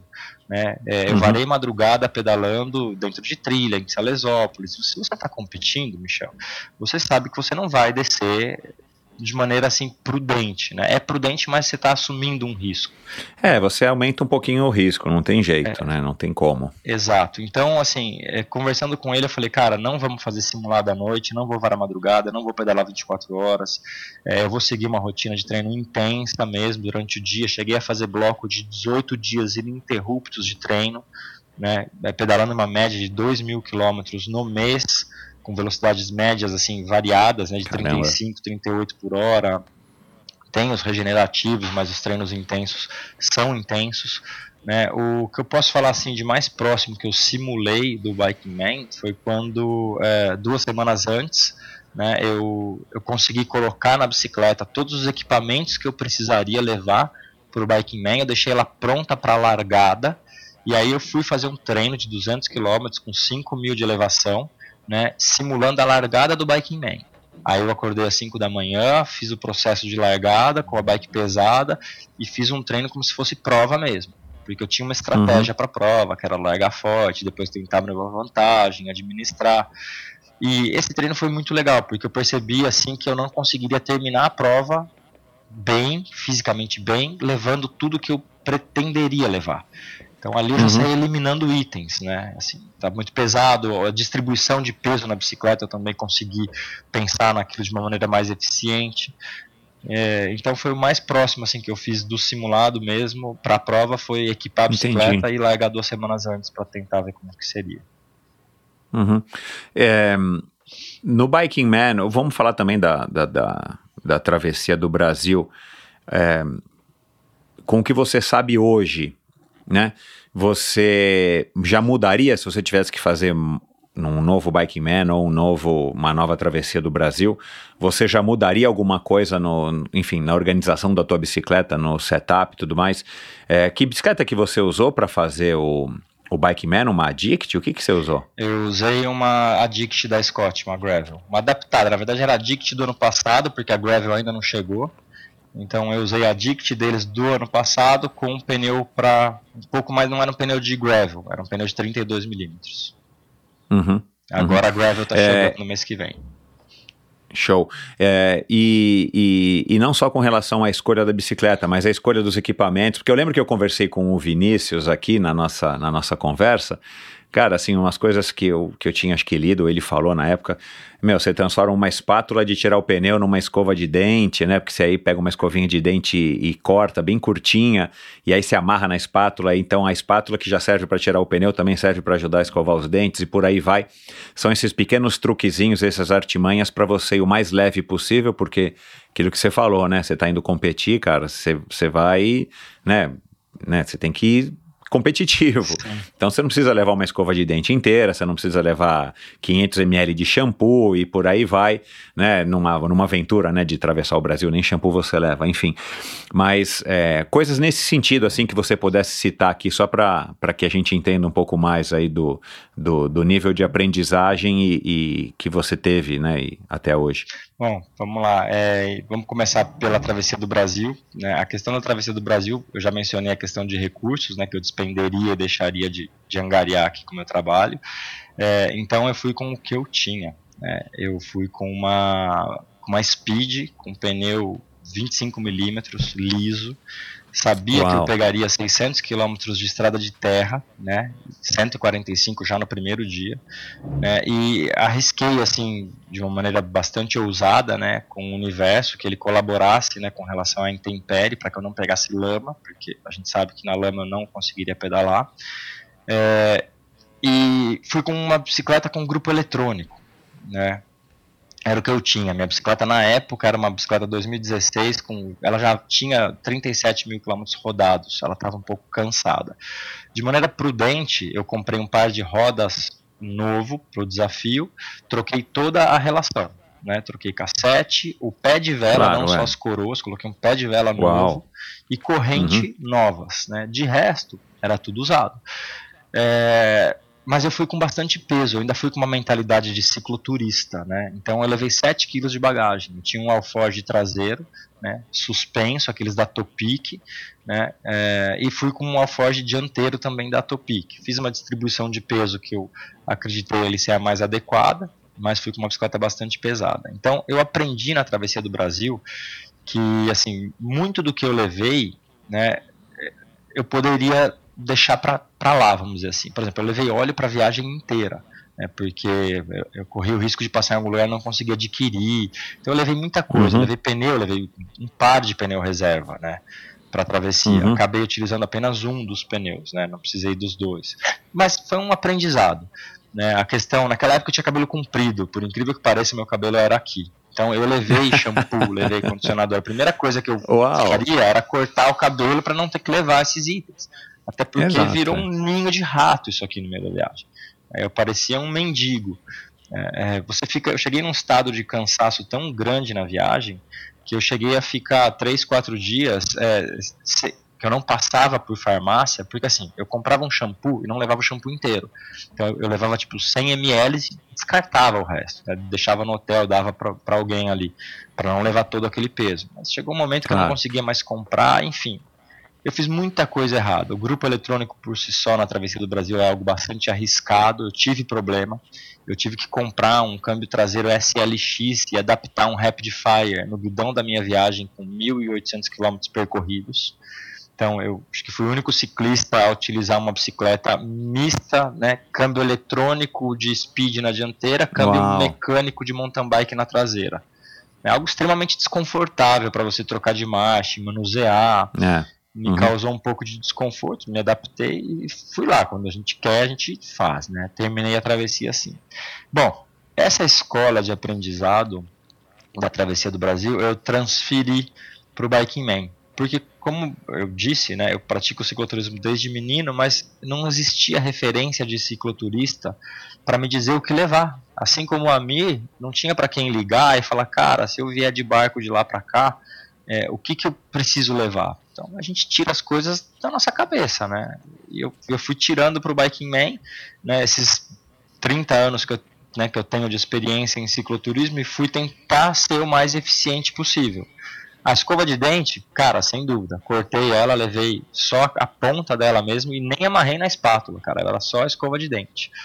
E não vou mentir, cara, eu acabei escovando o dente um dia só. Né? Largou na segunda-feira, 5 horas da manhã, eu fui escovar o dente na terça-feira, acho que 2 horas da tarde. Né? Eu levei um fiozinho dental e tal, mas naquela na coisa de prova, você, cara. Fio dental re reutilizável. O fio dental, cara, eu levei ele com uma agulha, porque ele serviria tanto para usar para o propósito para que ele é feito, quanto para costurar o pneu caso ele rasgasse. Porque eu não queria Caramba, levar um pneu extra. então, assim, esses, esses pequenos macetes né, de distribuição de peso, né, de, de suplementação, né, pastilha de freio, esse ajuste fino da bicicleta, né, eu sou aquele cara que, assim, eu fui com tubeless, né, pro, pro Biking Man, mas eu sou daquele uhum. cara que põe talco na câmara de ar, sabe, dentro do, do, do pneu, quando, quando usa com câmera, eu sou old school, total. total. Sei. É, e o grande problema mesmo do Biking Man para mim, cara, foi a questão de autonomia dos equipamentos eletrônicos. Né? Existem regras, você tem que estar tá com o farol ligado à noite, obviamente, para enxergar, mas a lanterna traseira é obrigatória. Né? Uhum. E como eu não queria parar para carregar em algum lugar, né, ainda tem o celular, tem o Garmin, a gente sabe que Garmin, a bateria dele não dura né, 66 horas, eu precisaria carregar. Então a logística foi conseguir levar um power bank que fosse eficiente, mas não tão pesado, colocar ele numa posição que enquanto eu pedalasse o Garmin fosse sendo recarregado. Lanterna traseira eu levei duas também, porque a hora que acabar uma eu troco, deixo a outra e a outra vai recarregando. Então essa logística foi bem, bem insana e conseguir, cara, lidar com tudo isso e pensar em tudo isso durante a prova com a privação de sono, é, isso foi a coisa mais fora do normal, assim, que eu posso imaginar. Eu, eu ouso dizer que o Bike Man chegou a ser mais difícil que a travessia do Brasil nesse sentido. Entendeu? Uau. Ele me impôs a situações assim, porque você para de raciocinar. Né? A privação de sono. É, a privação do sono é, é, é cruel. Enfim. É cruel. É cruel. Eu tive alucinação de sono, subindo é, agulhas negras, agulhas negras não, subindo cunha, eu cheguei a uhum. visualizar castelo dentro da floresta três e meia da manhã debaixo de chuva. As sombras, né, cara, vão criando figuras que você acha que você vê é, tudo, é. Surreal. Não, mas essa, não, pior que a alucinação, ela foi tão forte assim que uma placa de trânsito, eu vi uma janela de uma casa acesa, eu vi dentro da casa, gente andando assim. Tipo, sabe quando você tá. Michel, é assustador. Aí você pisca, você abre o olho, tipo, desaparece. Então você tem é consciência é bizarro, que você está alucinando. Claro, exato. E é. nessa bagunça de Mas é mais que... forte do que você, você não controla, né, cara? Mesmo sabendo, você vê as coisas e você, meu. Você pisca e Nossa volta senhora. e some. E nessa bagunça toda de tentar lidar com tudo isso, eu fiquei sem bateria no meu Garmin, faltando 40 km para acabar a prova. Eu tava sem bateria Isso te deixa maluco, você não consegue pedalar sem. Não, acabou a prova ali, porque você não sabe nem para que lado você vai. Estava em Pindamonhangaba. Ah, cara. Você navega pelo mas o percurso Mas o percurso não é marcado? O Vinícius falou que o percurso ia ser marcado. Nada, nada, zero marcação. Não tem nem como ele marcar ah. aquele percurso. É impossível ele passar naqueles mil quilômetros e marcar. A primeira chuva que der leva tudo. Então, assim, não tem como marcar. E eu acredito, Michel, que o legal dessa prova é exatamente isso. Te obrigar É, a... isso é um extra, né? É, Exato. Tem que pensar é. em tudo, cara. E eu fiquei sem bateria, faltando é. 40 km para chegada. Tem que correr, sair da estrada, bater numa Mas você poderia definir o caminho que você ia fazer do ponto A até o ponto B. Não, não. Na hora não, das não, checagens. Não, tem. Você é obrigado a seguir o caminho da organização. Se você desviar ah, o caminho, caminho, não, então foi isso que ele me disse, tá certo. Não, foi isso que ele me disse então, tá certo. É que eu achei que, que igual na TCR lá que ele fez, eu achei que você pudesse escolher. Você tem que doar até o B, mas se você vai por cima ou por baixo, você vai do jeito que você quiser, você vai, mas você tem que passar no B. Ah, tá certo. Então foi isso que ele me falou, tá certo. Eu confundi. É, eu pessoal. achei que o percurso fosse. É, o percurso ele é dado, mas ele não é marcado. Você tem que seguir por aquela rua, por aquela estrada, é, exato. mas não tá ninguém dizendo ali, olha, aqui você tá no percurso certo, tá certo. Ah, cara, é verdade. Aí sim o Garmin lascou. Lascou. Eu cheguei a errar também na Dutra, eu passei 5 km reto na Dutra, tive que retornar Nossa, e pegar o acesso. Teve gente que errou, desceu pelo litoral direto, ao invés de fazer outro caminho. Nossa. Aí assim, você é punido, você é desclassificado, você não tem medalha de finish. Mas existem recursos, né? Se você tem condição de acessos, existem recursos que você consegue ficar com um negócio carregado Existem, existem. 60 horas, Assim, 70 você pode horas. levar três power bank, você pode levar dois Garmin, revezar um Garmin com o outro, entendeu? Sim, Aí sim, vai, sim. vai da logística de cada atleta, né? Da maneira que eu fiz, Uhum. eu levei um Garmin, levei power bank, meu celular ficava desligado, eu só ligava o celular eventualmente para ver a localização dos outros atletas. Sim, sim, você sim. pode, é permitido, né, trocar mensagem, eu criei um grupo ali com meu treinador, meu médico, minha família, minha noiva, né, então assim, era Uhum. bem esporádico, né, e eu tenho, Entendi. quando eu fui, quando acabou o Garmin, eu fui navegar pelo celular, meu celular tinha 5% de bateria também, então assim, eu Nossa, tava sem né? raciocinar, Michel, para você ter uma ideia, né, quando eu, eu acabou a bateria do Garmin e do celular, eu desviei e consegui carregar numa casa coisa de 20% o Garmin e, sei lá, uns 15% o celular.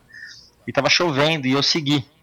De repente a Gabi, minha noiva, me liga e fala assim, meu, o que você tá fazendo? Porque ela olhou no, no, no spot e viu que eu tava parado. no spot. Eu falei, ah, não, parei no posto de gasolina, tomar um café e comer um pão de queijo.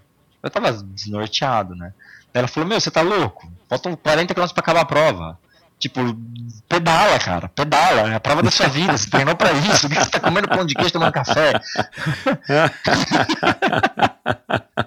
Cara, que legal que ela tem também essa, que ela comprou a briga com você, ela né? comprou Porque a briga, cara, mas ela foi no pra, telefone. pra quem "É, gosta da queijo." gente, Eu fiquei tão assustado com a briga dela que eu nem raciocinei, pera, então eu vou levar o pão de queijo, eu vou sair comer. Eu larguei o pão de queijo, eu larguei claro, o fui embora. claro, claro. O cara vai apanhar É. na hora que chegar em casa, né, meu? Mas, pô, mérito dela. Porque a, porque a sensação, a sensação, é, a, a reação mais comum das pessoas que gostam da gente é querer o nosso conforto, cuidar, né? Então é difícil, né? Eu, eu que fui staff do Cláudio Clarindo dois anos no Race Across America, eu vi a Beth, é, cara, empurrando ele mesmo, assim, tipo, meu, você tem que ir, cara, que, que descansar que nada, vamos lá, meu, não, você não vai ficar aqui agora parado, cara, aproveita que parou de chover e vai e tal. Legal, cara. E, e- e eu achava divertido depois, eu conversava com ela, que eu fiquei muito tempo com ela no carro, de ver exatamente isso, cara, que é uma mulher que comprou a briga com você Nossa, e entendeu que é o que você quer. É Né? aí. Então, assim, por que, que ela vai ficar passando a mão na tua cabeça? Não, come aí o pãozinho de queijo, dá uma descansada, né? Dá... É isso aí, cara, Cara, que legal, cara, um, que assim, legal. eu, não, eu não tenho nem como dizer o quanto ela foi importante, quanto ela é. E essa questão de comprar a briga dela, ela compra a briga de, de tal maneira que às vezes parece que é ela que tá lá no desafio, não eu. Quando eu cheguei do É. FKT da Estrada Real, é, a gente, pô, eu cheguei 11 horas da noite em Paraty, né? a gente comemorou, foi pro hotel e tal, a gente tava lá conversando, é, e ela se mostrou bastante nervosa, assim, um pouco aflita, porque em algum momento no carro, o Bonza, que era meu amigo que estava dirigindo, comentou, porque falou assim, não, fica tranquilo, ele tá, porque eu estava muito cansado, exausto, nunca tinha feito aquilo, e a margem era pequena, né, por duas horas, né, e ele comentou Claro. assim por cima, Gabi, tipo, mas querendo amenizar, fica tranquila, se ele não conseguiu bater o recorde, não tem problema. Cara, isso pra ela foi a morte. Como assim não tem problema? De jeito nenhum. E ela começou a verbalizar aquilo pra mim no hotel, mas assim, brava, assim, pô, como assim? Ele veio pra isso, ele tem que bater o recorde. Então, assim, é muito Uhum. importante, cara, ter uma mulher que, que nos apoie, que dê força, que compre a briga, que empurre a gente pra frente. Fico muito feliz de saber que a esposa do Clarindo, ela era assim também com ele, né? O Clarindo ele foi referência pra mim no ultraciclismo. Eu sonho um dia em conseguir representar o Brasil, participar do Race Across America, ficaria extremamente feliz se eu conseguisse eh, recurso e condições para colocar nossa bandeira lá de alguma maneira. E fico mais feliz ainda de poder contar com uma mulher que realmente me arremessa para cima com uma força que às vezes nem eu consigo entender. Uhum. É, cara, putz, isso é importante mesmo. É, eu quero falar aí agora do, do, do, do Race Across America, do TCR e tal, mas antes da gente é, encerrar a conversa nesse, nesse assunto, cara, você você conseguiu, você saiu para atravessar o, o Brasil num tempo melhor do que o tempo que tinha na época, né? Hoje em dia já, o Léo já, já bateu aí o, o seu tempo, mas é, foram essas três experiências que são as maiores experiências que você tem em termos de desafios, né? Talvez muito maiores do que as que você viveu ali entre São Paulo e Fortaleza, atravessando o litoral. Sem dúvida. Você se propôs a fazer a travessia do Brasil num tempo melhor do que o que tinha na época, você fez. Você se propôs a fazer FKT melhor do que o Bro tinha feito, e você fez. E você se propôs a ser o primeiro brasileiro a vencer o Biking Man, e você fez. Não acho que foi tudo graças a Gabriele, é, embora ela tenha tido bastante importância aí, principalmente nesses últimos dois. Mas o que, que você acha que você tem, cara, que tá dando tão certo e você tá conseguindo conquistar o que você tá saindo para se propor? E de novo, né, não depende só de você. Tem sorte, tem tempo, tem frio, tem GPS, tem N outros fatores que tem a bicicleta que quebra, que não quebra. Então, assim, não é só uma coisa que depende de você, mas no que depende de você, o que, que você acha que você está tendo que está sendo o suficiente para chegar na frente dos outros ou para conseguir o que você está se propondo a fazer, que também não são desafios assim, você não está baixando a régua, muito pelo contrário, você está subindo a régua, né? É, o que que tem? O que que o, qual é o segredo do Fernando Zogaib? Agora é o ápice do programa aqui agora em audiência, aumentando em nível máximo, batendo recorde de audiência agora nesse exato momento, com uma hora e quarenta e pouco de, de conversa. Caramba, eu vou abrir então meu coração para todo mundo. É, eu não vou falar eu acho, eu vou falar assim, eu tenho certeza.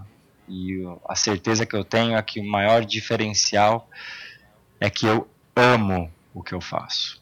A palavra amor, ela tem um poder assim muito forte nas nossas ações. E quando você ama o que você faz, você simplesmente é imparável. Não existem limites para você conquistar o que você quer, o que você sonha. Obviamente, né, atrás da palavra amor existe comprometimento, existe disciplina, existe o entendimento de que é, a gente precisa né, se cercar de pessoas que nos valorizem e que agreguem e ao mesmo tempo nesse contraponto existe o entendimento de que a gente precisa também aprender a abrir mão do que não é necessário e principalmente do que o que nos faz mal. Então é uma uma soma de, de fatores, de, de, pensamentos e de entendimentos que, que me levam a ter sucesso em tudo que eu proponho fazer. Né? Não consigo imaginar é, eu, eu conseguir cumprir os meus objetivos se alguma dessas pontas né, não estiver bem amarrada. Né? É uma conjuntura de fatores. A experiência de vida que eu tenho pô, ela conta muito, porque eu posso dizer para você, é, eu acho difícil imaginar uma situação ruim que eu ainda não tenha passado. Então eu já passei por inflamação no joelho, eu já passei por me perder na floresta, ter que comer folha, né? Por coincidência, essa quebra da gancheira aos 40 quilômetros da travessia do Brasil, ela aconteceu já na minha vida, com 40 quilômetros de viagem, por coincidência, viajando com a minha mãe de bicicleta dupla no Espírito Santo indo para Bahia. Né? Então, essa vivência né, que, que a gente acaba adquirindo ao longo do tempo, né, tudo isso faz com que a gente, a gente consiga cumprir os nossos objetivos. Mas a palavra-chave para mim, cara, é, é, amor. Eu amo o que eu faço, eu sinto prazer em, em me desafiar, né, eu me enxergo como uma pessoa cada dia melhor, cada vez que eu consigo é, superar os meus desafios e, e ir além de onde de onde normalmente se, se iria. vou dar um exemplo para você de como a gente pode transformar algo ruim, até trágico, né, numa, num feito épico, né, e que a gente deve se orgulhar. Você mencionou um pouco antes da nossa conversa do Brasil Ride, né, da parceria do Brasil Ride. Eu fui convidado uhum. para correr o Brasil Ride 2016 com esse amigo meu Gobato, que já tinha sido campeão paulista de mountain bike nos, no início do mountain bike nacional. É um cara extremamente competitivo, focado, aquele atleta padrão, sabe? É, com muita garra. É, na quarta etapa, na etapa rainha, nós estávamos em 29 na geral, né, considerando os atletas que tem na Brasil Ride, era um belo de um feito, considerando que ele trabalha na empresa, né? eu trabalho, não vivemos disso, então estávamos felizes com a posição que a gente tinha e a gente estava lutando para crescer na classificação. E tinha uma descida faltando 20 km para terminar a etapa rainha, eu sofri uma queda e rompi os três ligamentos da minha clavícula e o encapsulamento da minha clavícula. Imediatamente, para quem sabe um pouco disso, para quem não sabe, o braço vai ao chão, né? Você não você perde mobilidade no braço. Você é incapaz de fazer esse movimento, de levantar o seu braço. É, desliga o braço, é. Desligou meu braço direito. E uma dor bastante contundente também. É, o que houve ali é, foram, eu acho que 40 segundos de, de entendimento da situação, senti aqui a clavícula para fora, o Gobato falou, Zogabi, sobe na bike, se não subir, você não sobe, sobe agora. Se não subir, você não sobe mais. É, eu peguei o meu braço com a mão esquerda, coloquei minha mão no guidão, agarrei e concluímos a prova dessa maneira, né? É, foram os 20 quilômetros mais doloridos da minha vida. Eu fui berrando de dor, chorando e sentindo meu osso, né, clec, clec, clec, clec. E aí vem a questão do comprometimento, do amor e da vontade de vencer. Né? O, eu não me esqueço do Gobato na barraca, a gente acampado lá, eu já imobilizado, né, tive atendimento médico, fiquei imobilizado, a gente estava em Guaratinga, né, a etapa era de Guaratinga. Uhum. No dia seguinte, nós retornaríamos de Guaratinga para Arraial da Ajuda, uma etapa de 148, 138 quilômetros. Uma etapa de praticamente 7 horas de prova, se você estiver bem condicionado.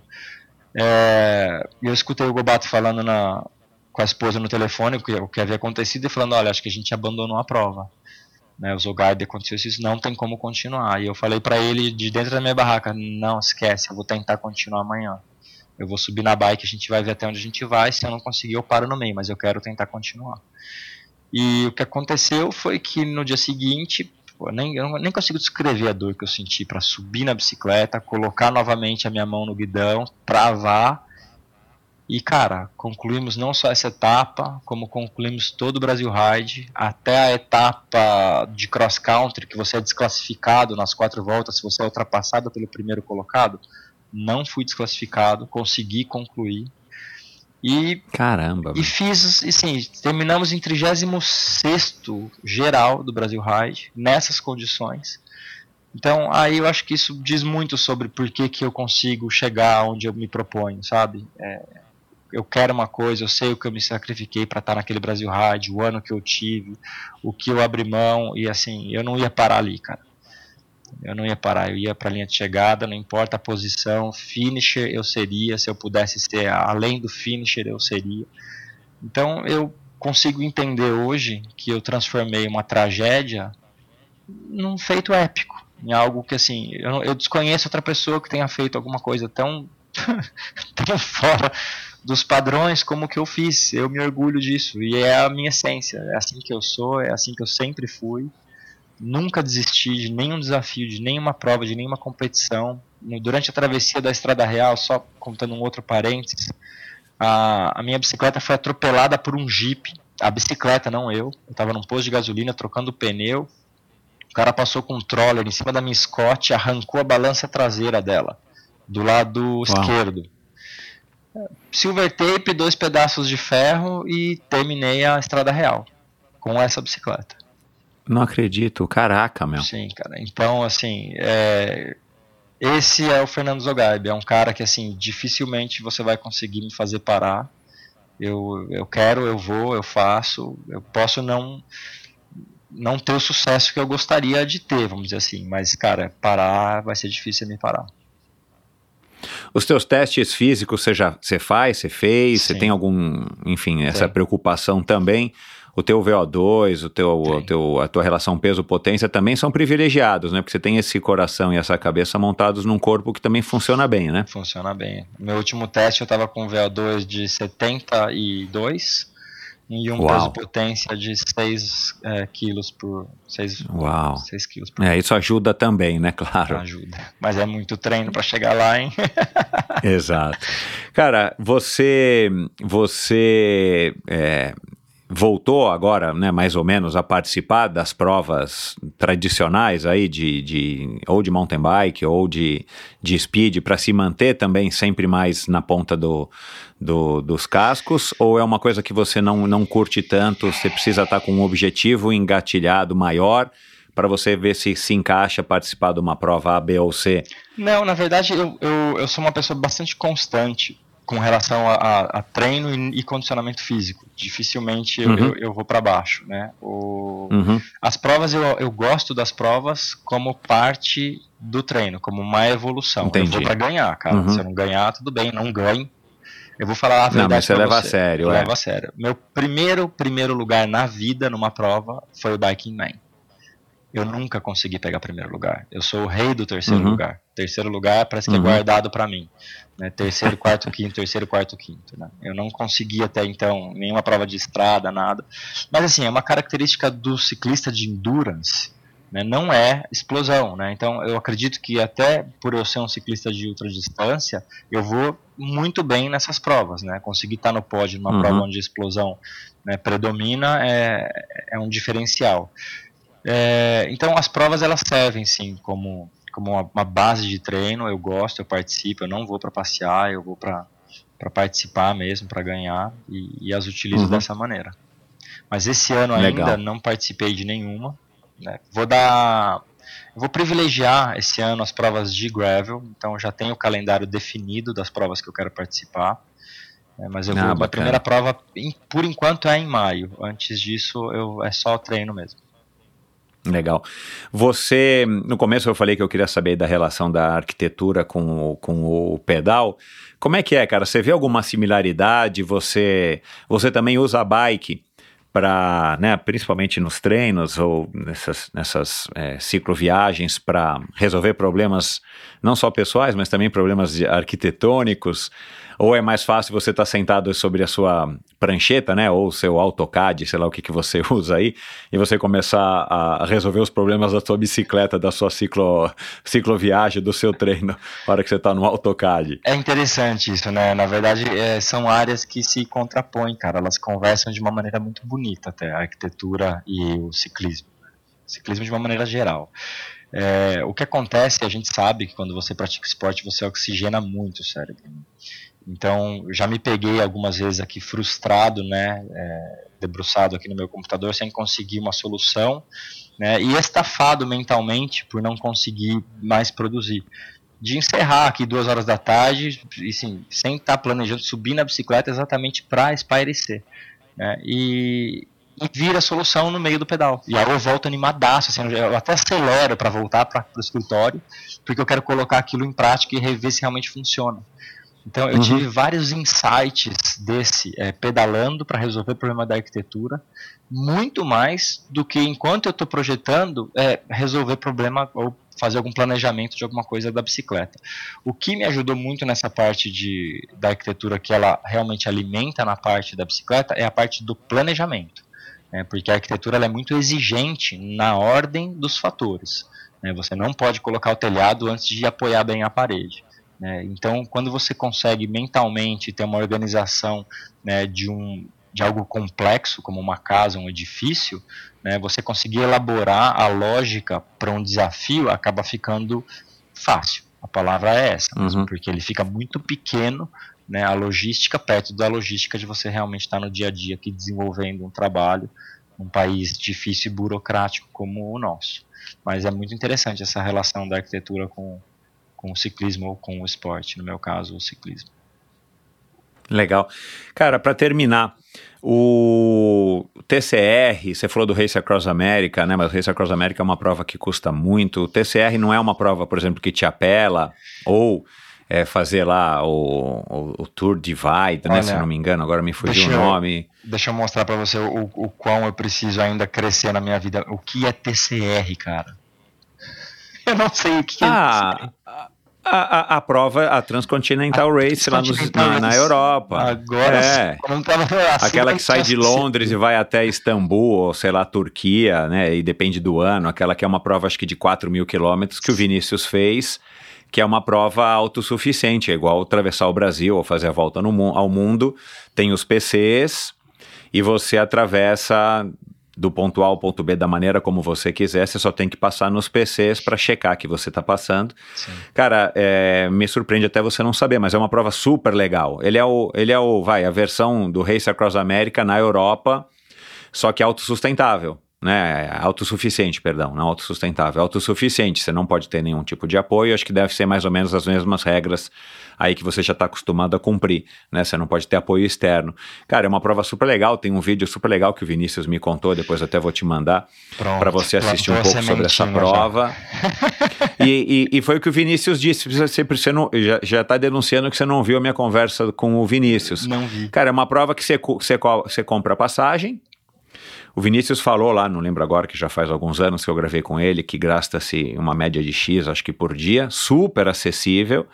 Então é uma maneira de você fazer um desafio super legal através de não sei quantos países. Aí você tem que ter essa logística, né? Da, não adianta eu chegar na fronteira, sei lá, da, da onde para onde, se a fronteira vai estar tá fechada nesse horário. Então eu posso descansar um pouco mais.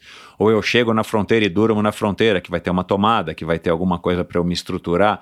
Cara, é uma prova super legal. legal. E é uma prova que você faz é, de baixo custo e claro que promete altas emoções. Ouve, cara, ouve a minha conversa com ele que você vai, acho que se entusiasmar. Achei que você soubesse o que que é. Que legal. Mas enfim, qual é o sonho de consumo? Se tem algum, né, ainda é a volta ao mundo em 180 dias ou menos de 180 dias. Ah, é, o Race Across America te fascina, porque, por exemplo, é, se eu não me engano, acho que o Vinícius falou que o Race Across America para ele não é uma coisa que, pelo fato de ter apoio, de ter que ter apoio, né? Você é obrigado a ter apoio, Sim. não pode fazer sem. Sim. Aí tem essa história de que tem que montar uma equipe, você nunca está você está sozinho, mas não está sozinho, né? Você está é. pedalando, mas você não está sozinho, né?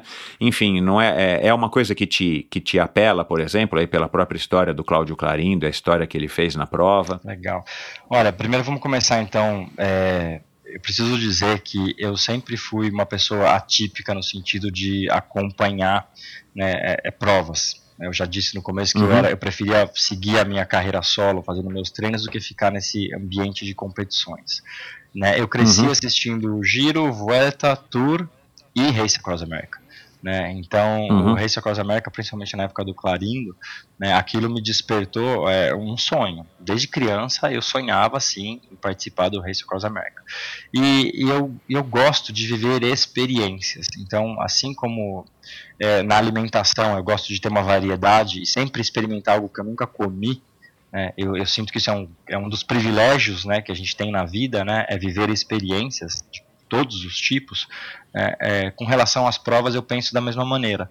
Né, seria uma, o Race Across America é uma prova que ela vai completamente do lado oposto do que eu tenho feito a vida inteira, né, que é ser uhum. autossuficiente, mas ela tem uma magia no sentido de você trocar de equipamento, de você ter uma eficiência né, muito grande, né, um cara fazendo a sua é. comida, né, você parar para dormir, é. o trailer tá ali, pô, eu chegava na travessia, tinha que entrar numa cidade, procurar hotel, eu perdia é. 40 minutos é. por dia nessa, nessa brincadeira, então uhum. eu gostaria e tenho a intenção de participar do Race Across America para vivenciar um tipo de prova completamente diferente do que eu tenho feito, mas ao mesmo tempo com uma grande similaridade, que é a outra distância e o desafio de você pedalar. É, a bicicleta, no, no, final das contas, é você pedalando. Exato. Só que você talvez não vai ter que se preocupar tanto com a tua logística e você vai ter um aspecto um pouco mais.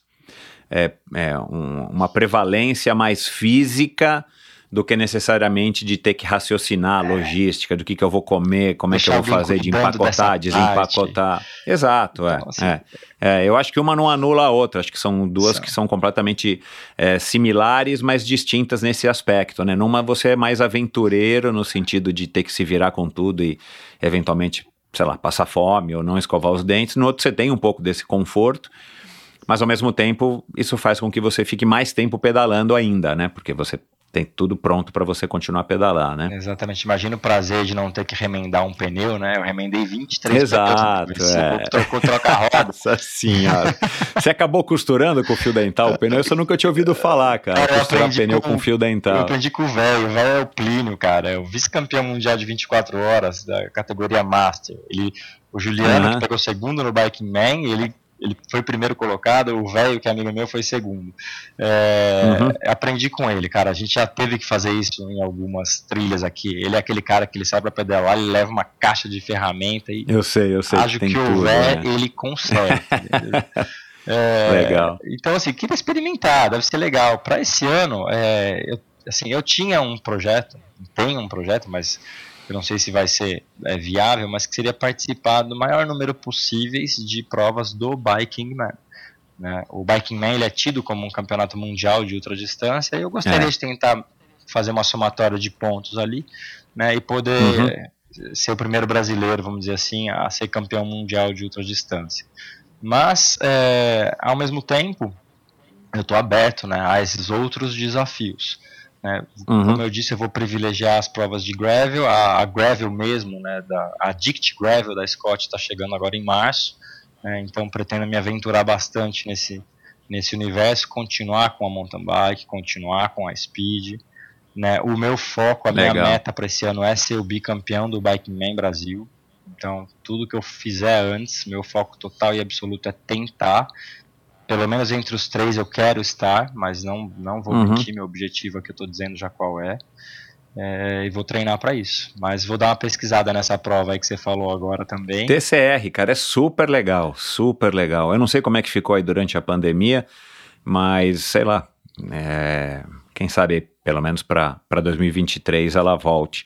Mas é uma prova super legal. Eu, cara, eu fiquei fascinado. O que, o que me, o que me, é, o que me, o que pega para mim, eu não sou um cara assim tão tecnológico, eu não sou quase nada tecnológico. É você ter que determinar você mesmo a sua rota. Ah, isso é legal.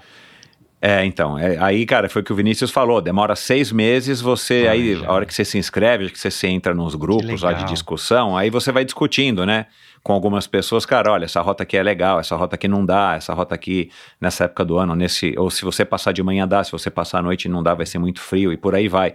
Então tem esse, esse, esse aspecto é, da aventura de você determinar qual é o percurso que você vai, não, eu vou num percurso que é mais longo, mas é mais plano, sabe? Isso que Legal. você curte. É uma coisa que eu não curto, enfim, eu precisaria eu precisaria estar um pouco mais focado nisso para para me debruçar sobre uma, um- uma aventura dessa. Mas enfim, vai atrás porque é muito legal. Agora, deixa eu te falar uma coisa, só para terminar, que eu tive a ideia aqui enquanto a gente conversava. É, fazer o percurso do Brasil e dei volta não é uma coisa legal? Cara, é, na verdade, é, surgiu uma ideia até, o Léo pedalando pelo mundo, que ele bateu o recorde da travessia do Brasil, é, ele falou, Zô Gabi, por que, que você não sobe agora e fecha? É, vai ser o primeiro brasileiro a contornar mesmo o país, né? Tipo, tenta um recorde subindo e faz a... e Não, fa- não, não, eu tô falando descer ou subir e, e depois, em vez de chegar lá e. Chegou, não, chega lá e volta, porque eu gravei agora recentemente com o Igor de Souza, nadador do canal da Mancha. É, Ele, ele deteve, se não me engano, deteve o recorde por muitos anos. No Brasil, ele é o cara que detém o recorde. Ele chegou, né, do outro lado do canal da Mancha, na Inglaterra, voltou. né, tomou um gole d'água, pulou na água de novo e voltou. Cara, aí assim, Por que não, né, fazer 20 mil? então, até pensei... 300 e... Não, isso é uma coisa muito interessante. E quando eu vim da travessia né, do Brasil, é, o Léo falou que iria fazer. Eu ajudei o Léo a bater o recorde. Eu ajudei ele com planilha, com roteiro. Eu fiquei navegando a distância para ele. Então ele errava o caminho, eu recalculava a rota. Né? É, Ah, que legal.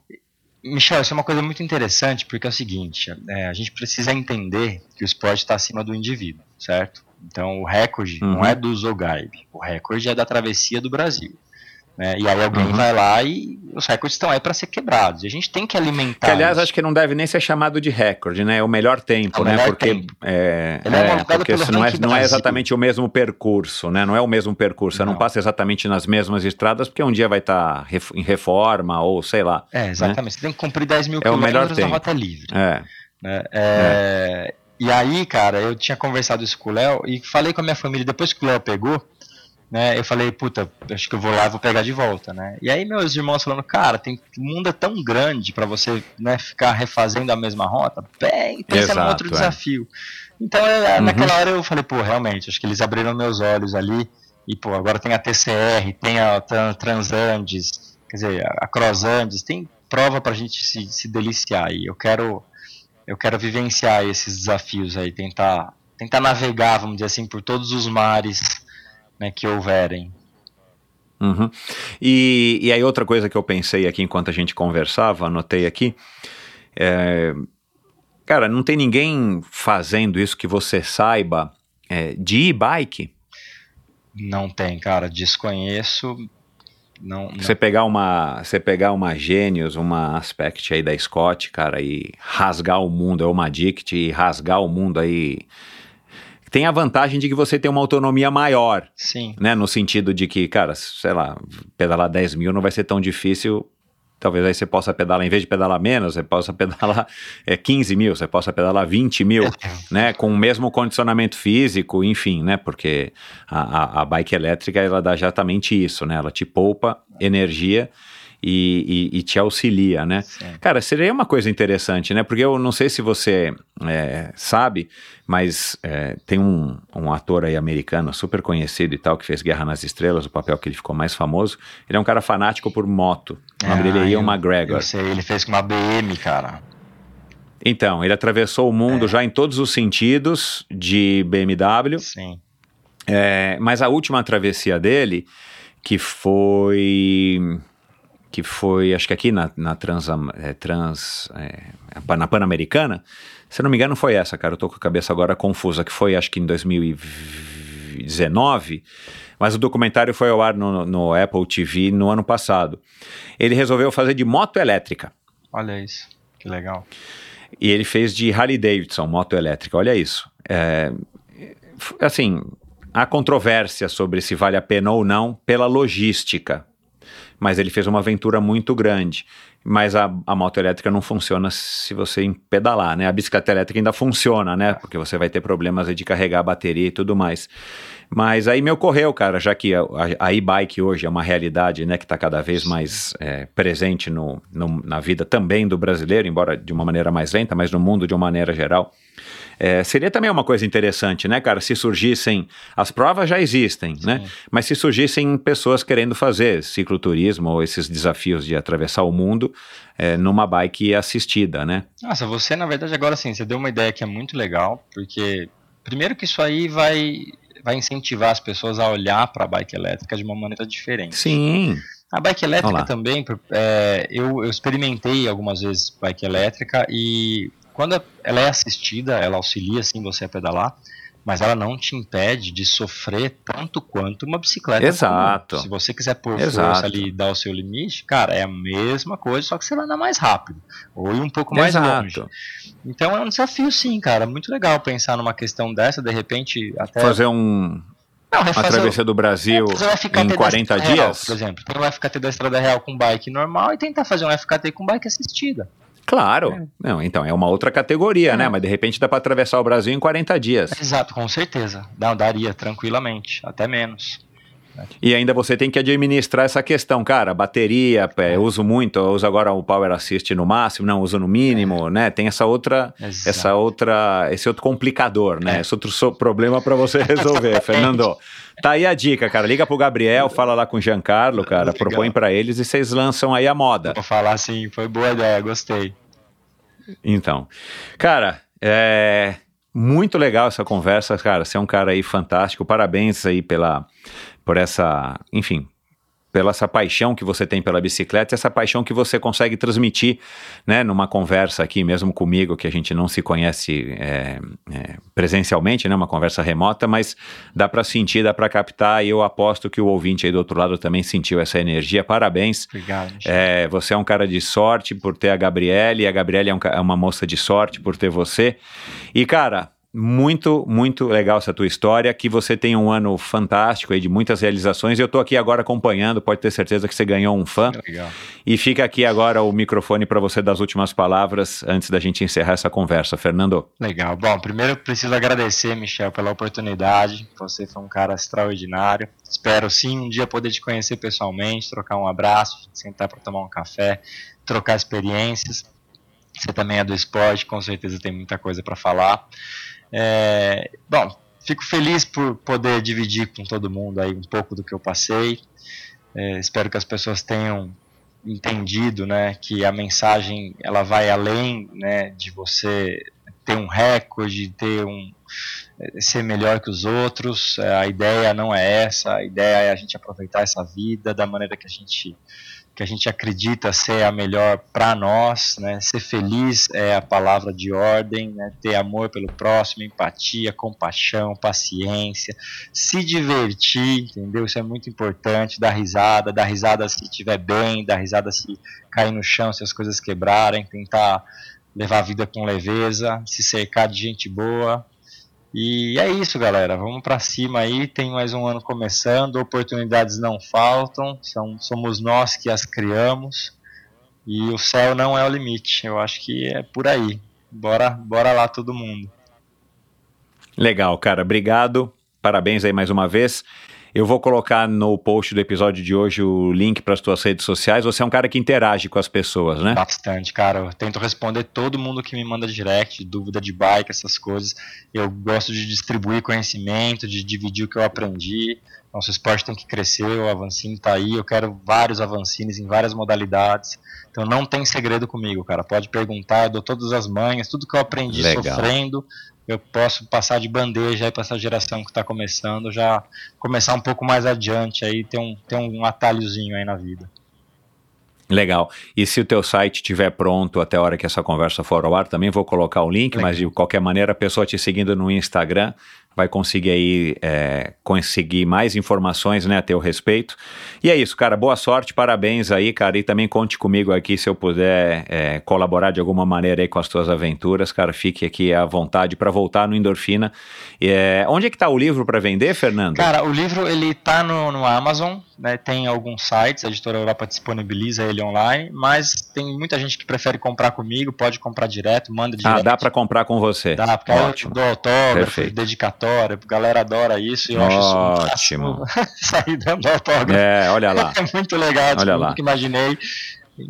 Então é isso aí, pode mandar. Não, é uma mim. boa dica, cara. É uma boa dica de presente, cara, para quem quer presentear aí a, a sua cara É. metade, né? Que curte bike e, e- e mesmo que não curta necessariamente a bicicleta, mas que curta esporte, acho que tem um. um- Deu para perceber, né? Acho não, tenho certeza que tem ensinamentos muito importantes, independente da, do, do esporte que você pratique. Então, fica aí o convite. Eu vou colocar aqui o, o, o link do Amazon também no post do episódio de hoje.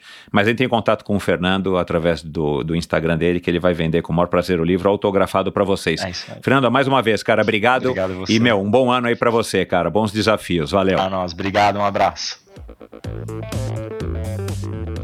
Bom, é isso. Espero que você tenha curtido esse episódio do Endorfina Podcast. O Fernando, um cara figura, gente boa. Essa, esse relato dele que fala com o coração sobre a, a aventura da bicicleta, ou as aventuras que ele viveu sobre a bicicleta. E o mais importante não é a bicicleta em si, mas o que a bicicleta pode proporcionar na vida de qualquer um de nós, inclusive da sua, da minha já proporcionou e continua proporcionando. Então, um relato muito legal, muito emocionante, literalmente, de ouvir um cara como o Fernando, um cara de fato especial. Espero que vocês tenham curtido. Deem um alô para ele, como eu falei agora no final do episódio. Eu vou colocar um link para o Instagram dele, para o site dele, se já estiver no ar, quando a gente for gravar. Mas de qualquer maneira, dá uma, dá uma, manda uma mensagenzinha para ele, dá um like lá e diz que você ouviu, que você curtiu. Quem, tenho certeza de que ele vai é, curtir também. Então, obrigado aí pela sua audiência. A gente conversou aqui sobre algumas pessoas que já passaram pelo endorfina. Então, se você gosta desse estilo de conversa, se você gosta de ciclismo de ultradistância, se você quer conhecer melhor pessoas que vivem e curtem esse estilo de vida, eu vou aqui citar alguns. É, Vinícius Martins, que é o, o cara que trouxe o Biking Man para o Brasil. O Avik de Sá, fantástica, venceu também a edição do ano passado do Biking Man. O Rodrigo Lobo, que é, é um triatleta de Ironman e, e foi o cara que fez o vestibular, que prestou, educa escolheu educação física na fila do banco. Um cara sensacional de você, eu vi um cara que sabe tudo, um cara super simpático, um cara também que, que, que, que fala com o coração sobre o ofício dele, que é ensinar e estimular as pessoas a viverem uma vida mais saudável através do esporte. A gente falou sobre o Pipo Garneiro, não sabia que o, que o Fernando era amigo do Pipo. O Thiago Bro Bruto, Thiago Drills, D-R-E-W-S, esse é o nome dele, você acha ele também aqui no Endorfina, um cara fantástico, também que fala com o coração. A gente não, não falou aqui da Daniela Genovese, mas Daniela Genovese é a rainha do, ultra, do ciclismo de ultradistância do Brasil, fez duas vezes o Race Across America e venceu as duas vezes sozinha. E, e, com mais de 10 anos, 10 anos de diferença entre a primeira e a segunda participação. E a gente está esperando agora mais oito anos para ela participar novamente e vencer. E, e, enfim, o Endorfina tem isso, pessoal. Endorfina tem todas essas pessoas e muito mais para você curtir, para você conhecer aqui, é, desde atletas profissionais, medalhistas é, olímpicos, multiolímpicos, até as pessoas mais comuns, as pessoas que estão é, aí do nosso lado, no nosso dia a dia, e que você às vezes, muitas vezes, não suspeita o quão fortes, o quão inspiradoras, ou como que é a história de vida delas, como o Fernando, que é um cara comum, mas não, né? É um cara que, que se propôs a fazer essas provas é, malucas ou esses desafios e está realizando com bastante êxito e principalmente curtindo é, ele mesmo essa aventura da vida que ele está construindo para ele. Então, muito obrigado pela sua audiência. Não se esqueça, endorfinabr.com é o lugar onde você vai conhecer a respeito de todos os convidados, onde você pode ouvir o Endorfina, onde você pode apoiar financeiramente o Endorfina, onde você pode assinar a newsletter do Endorfina e onde você vai ter acesso para as redes sociais do Endorfina e para o canal no YouTube. Então dá uma olhadinha lá, assine o Endorfina no seu agregador favorito de podcasts é, espalhe a palavra do Endorfina, compartilhe com as pessoas que você acha que é, vão curtir, que merecem ouvir histórias inspiradoras como essa, que você já está ajudando e muito. Então, até o próximo episódio do Endorfina. Muito obrigado pela sua audiência, valeu e até lá. Você conhece a Bovem? Há mais de uma década, a Bovem gerencia projetos e negocia a entrada de novos clientes no mercado livre de energia. Com uma equipe experiente, a Bovem se compromete com os bons resultados, atuando através de escritórios espalhados pelo Brasil. Descubra as vantagens de ser livre e saiba se a sua empresa também pode ingressar neste mercado. Seja livre, fale com a Bovem. Bovem Energia que Inspira. Visite bovem.com.br e siga a Bovem no Instagram no arroba Bovem Energia. Obrigado por ouvir esse episódio do Endorfina. Acesse o endorfinabr.com Vá no post do episódio de hoje para conhecer um pouco mais sobre o meu convidado e alguns assuntos abordados em nossa conversa. Lá você ainda encontra todos os episódios do Endorfina. Siga o Endorfina BR no Instagram e confira imagens inéditas e inusitadas dos meus convidados. Participe enviando comentários e sugestões. Se você curtiu, colabore assinando o Endorfina no seu agregador de podcasts preferido e compartilhando com seus amigos.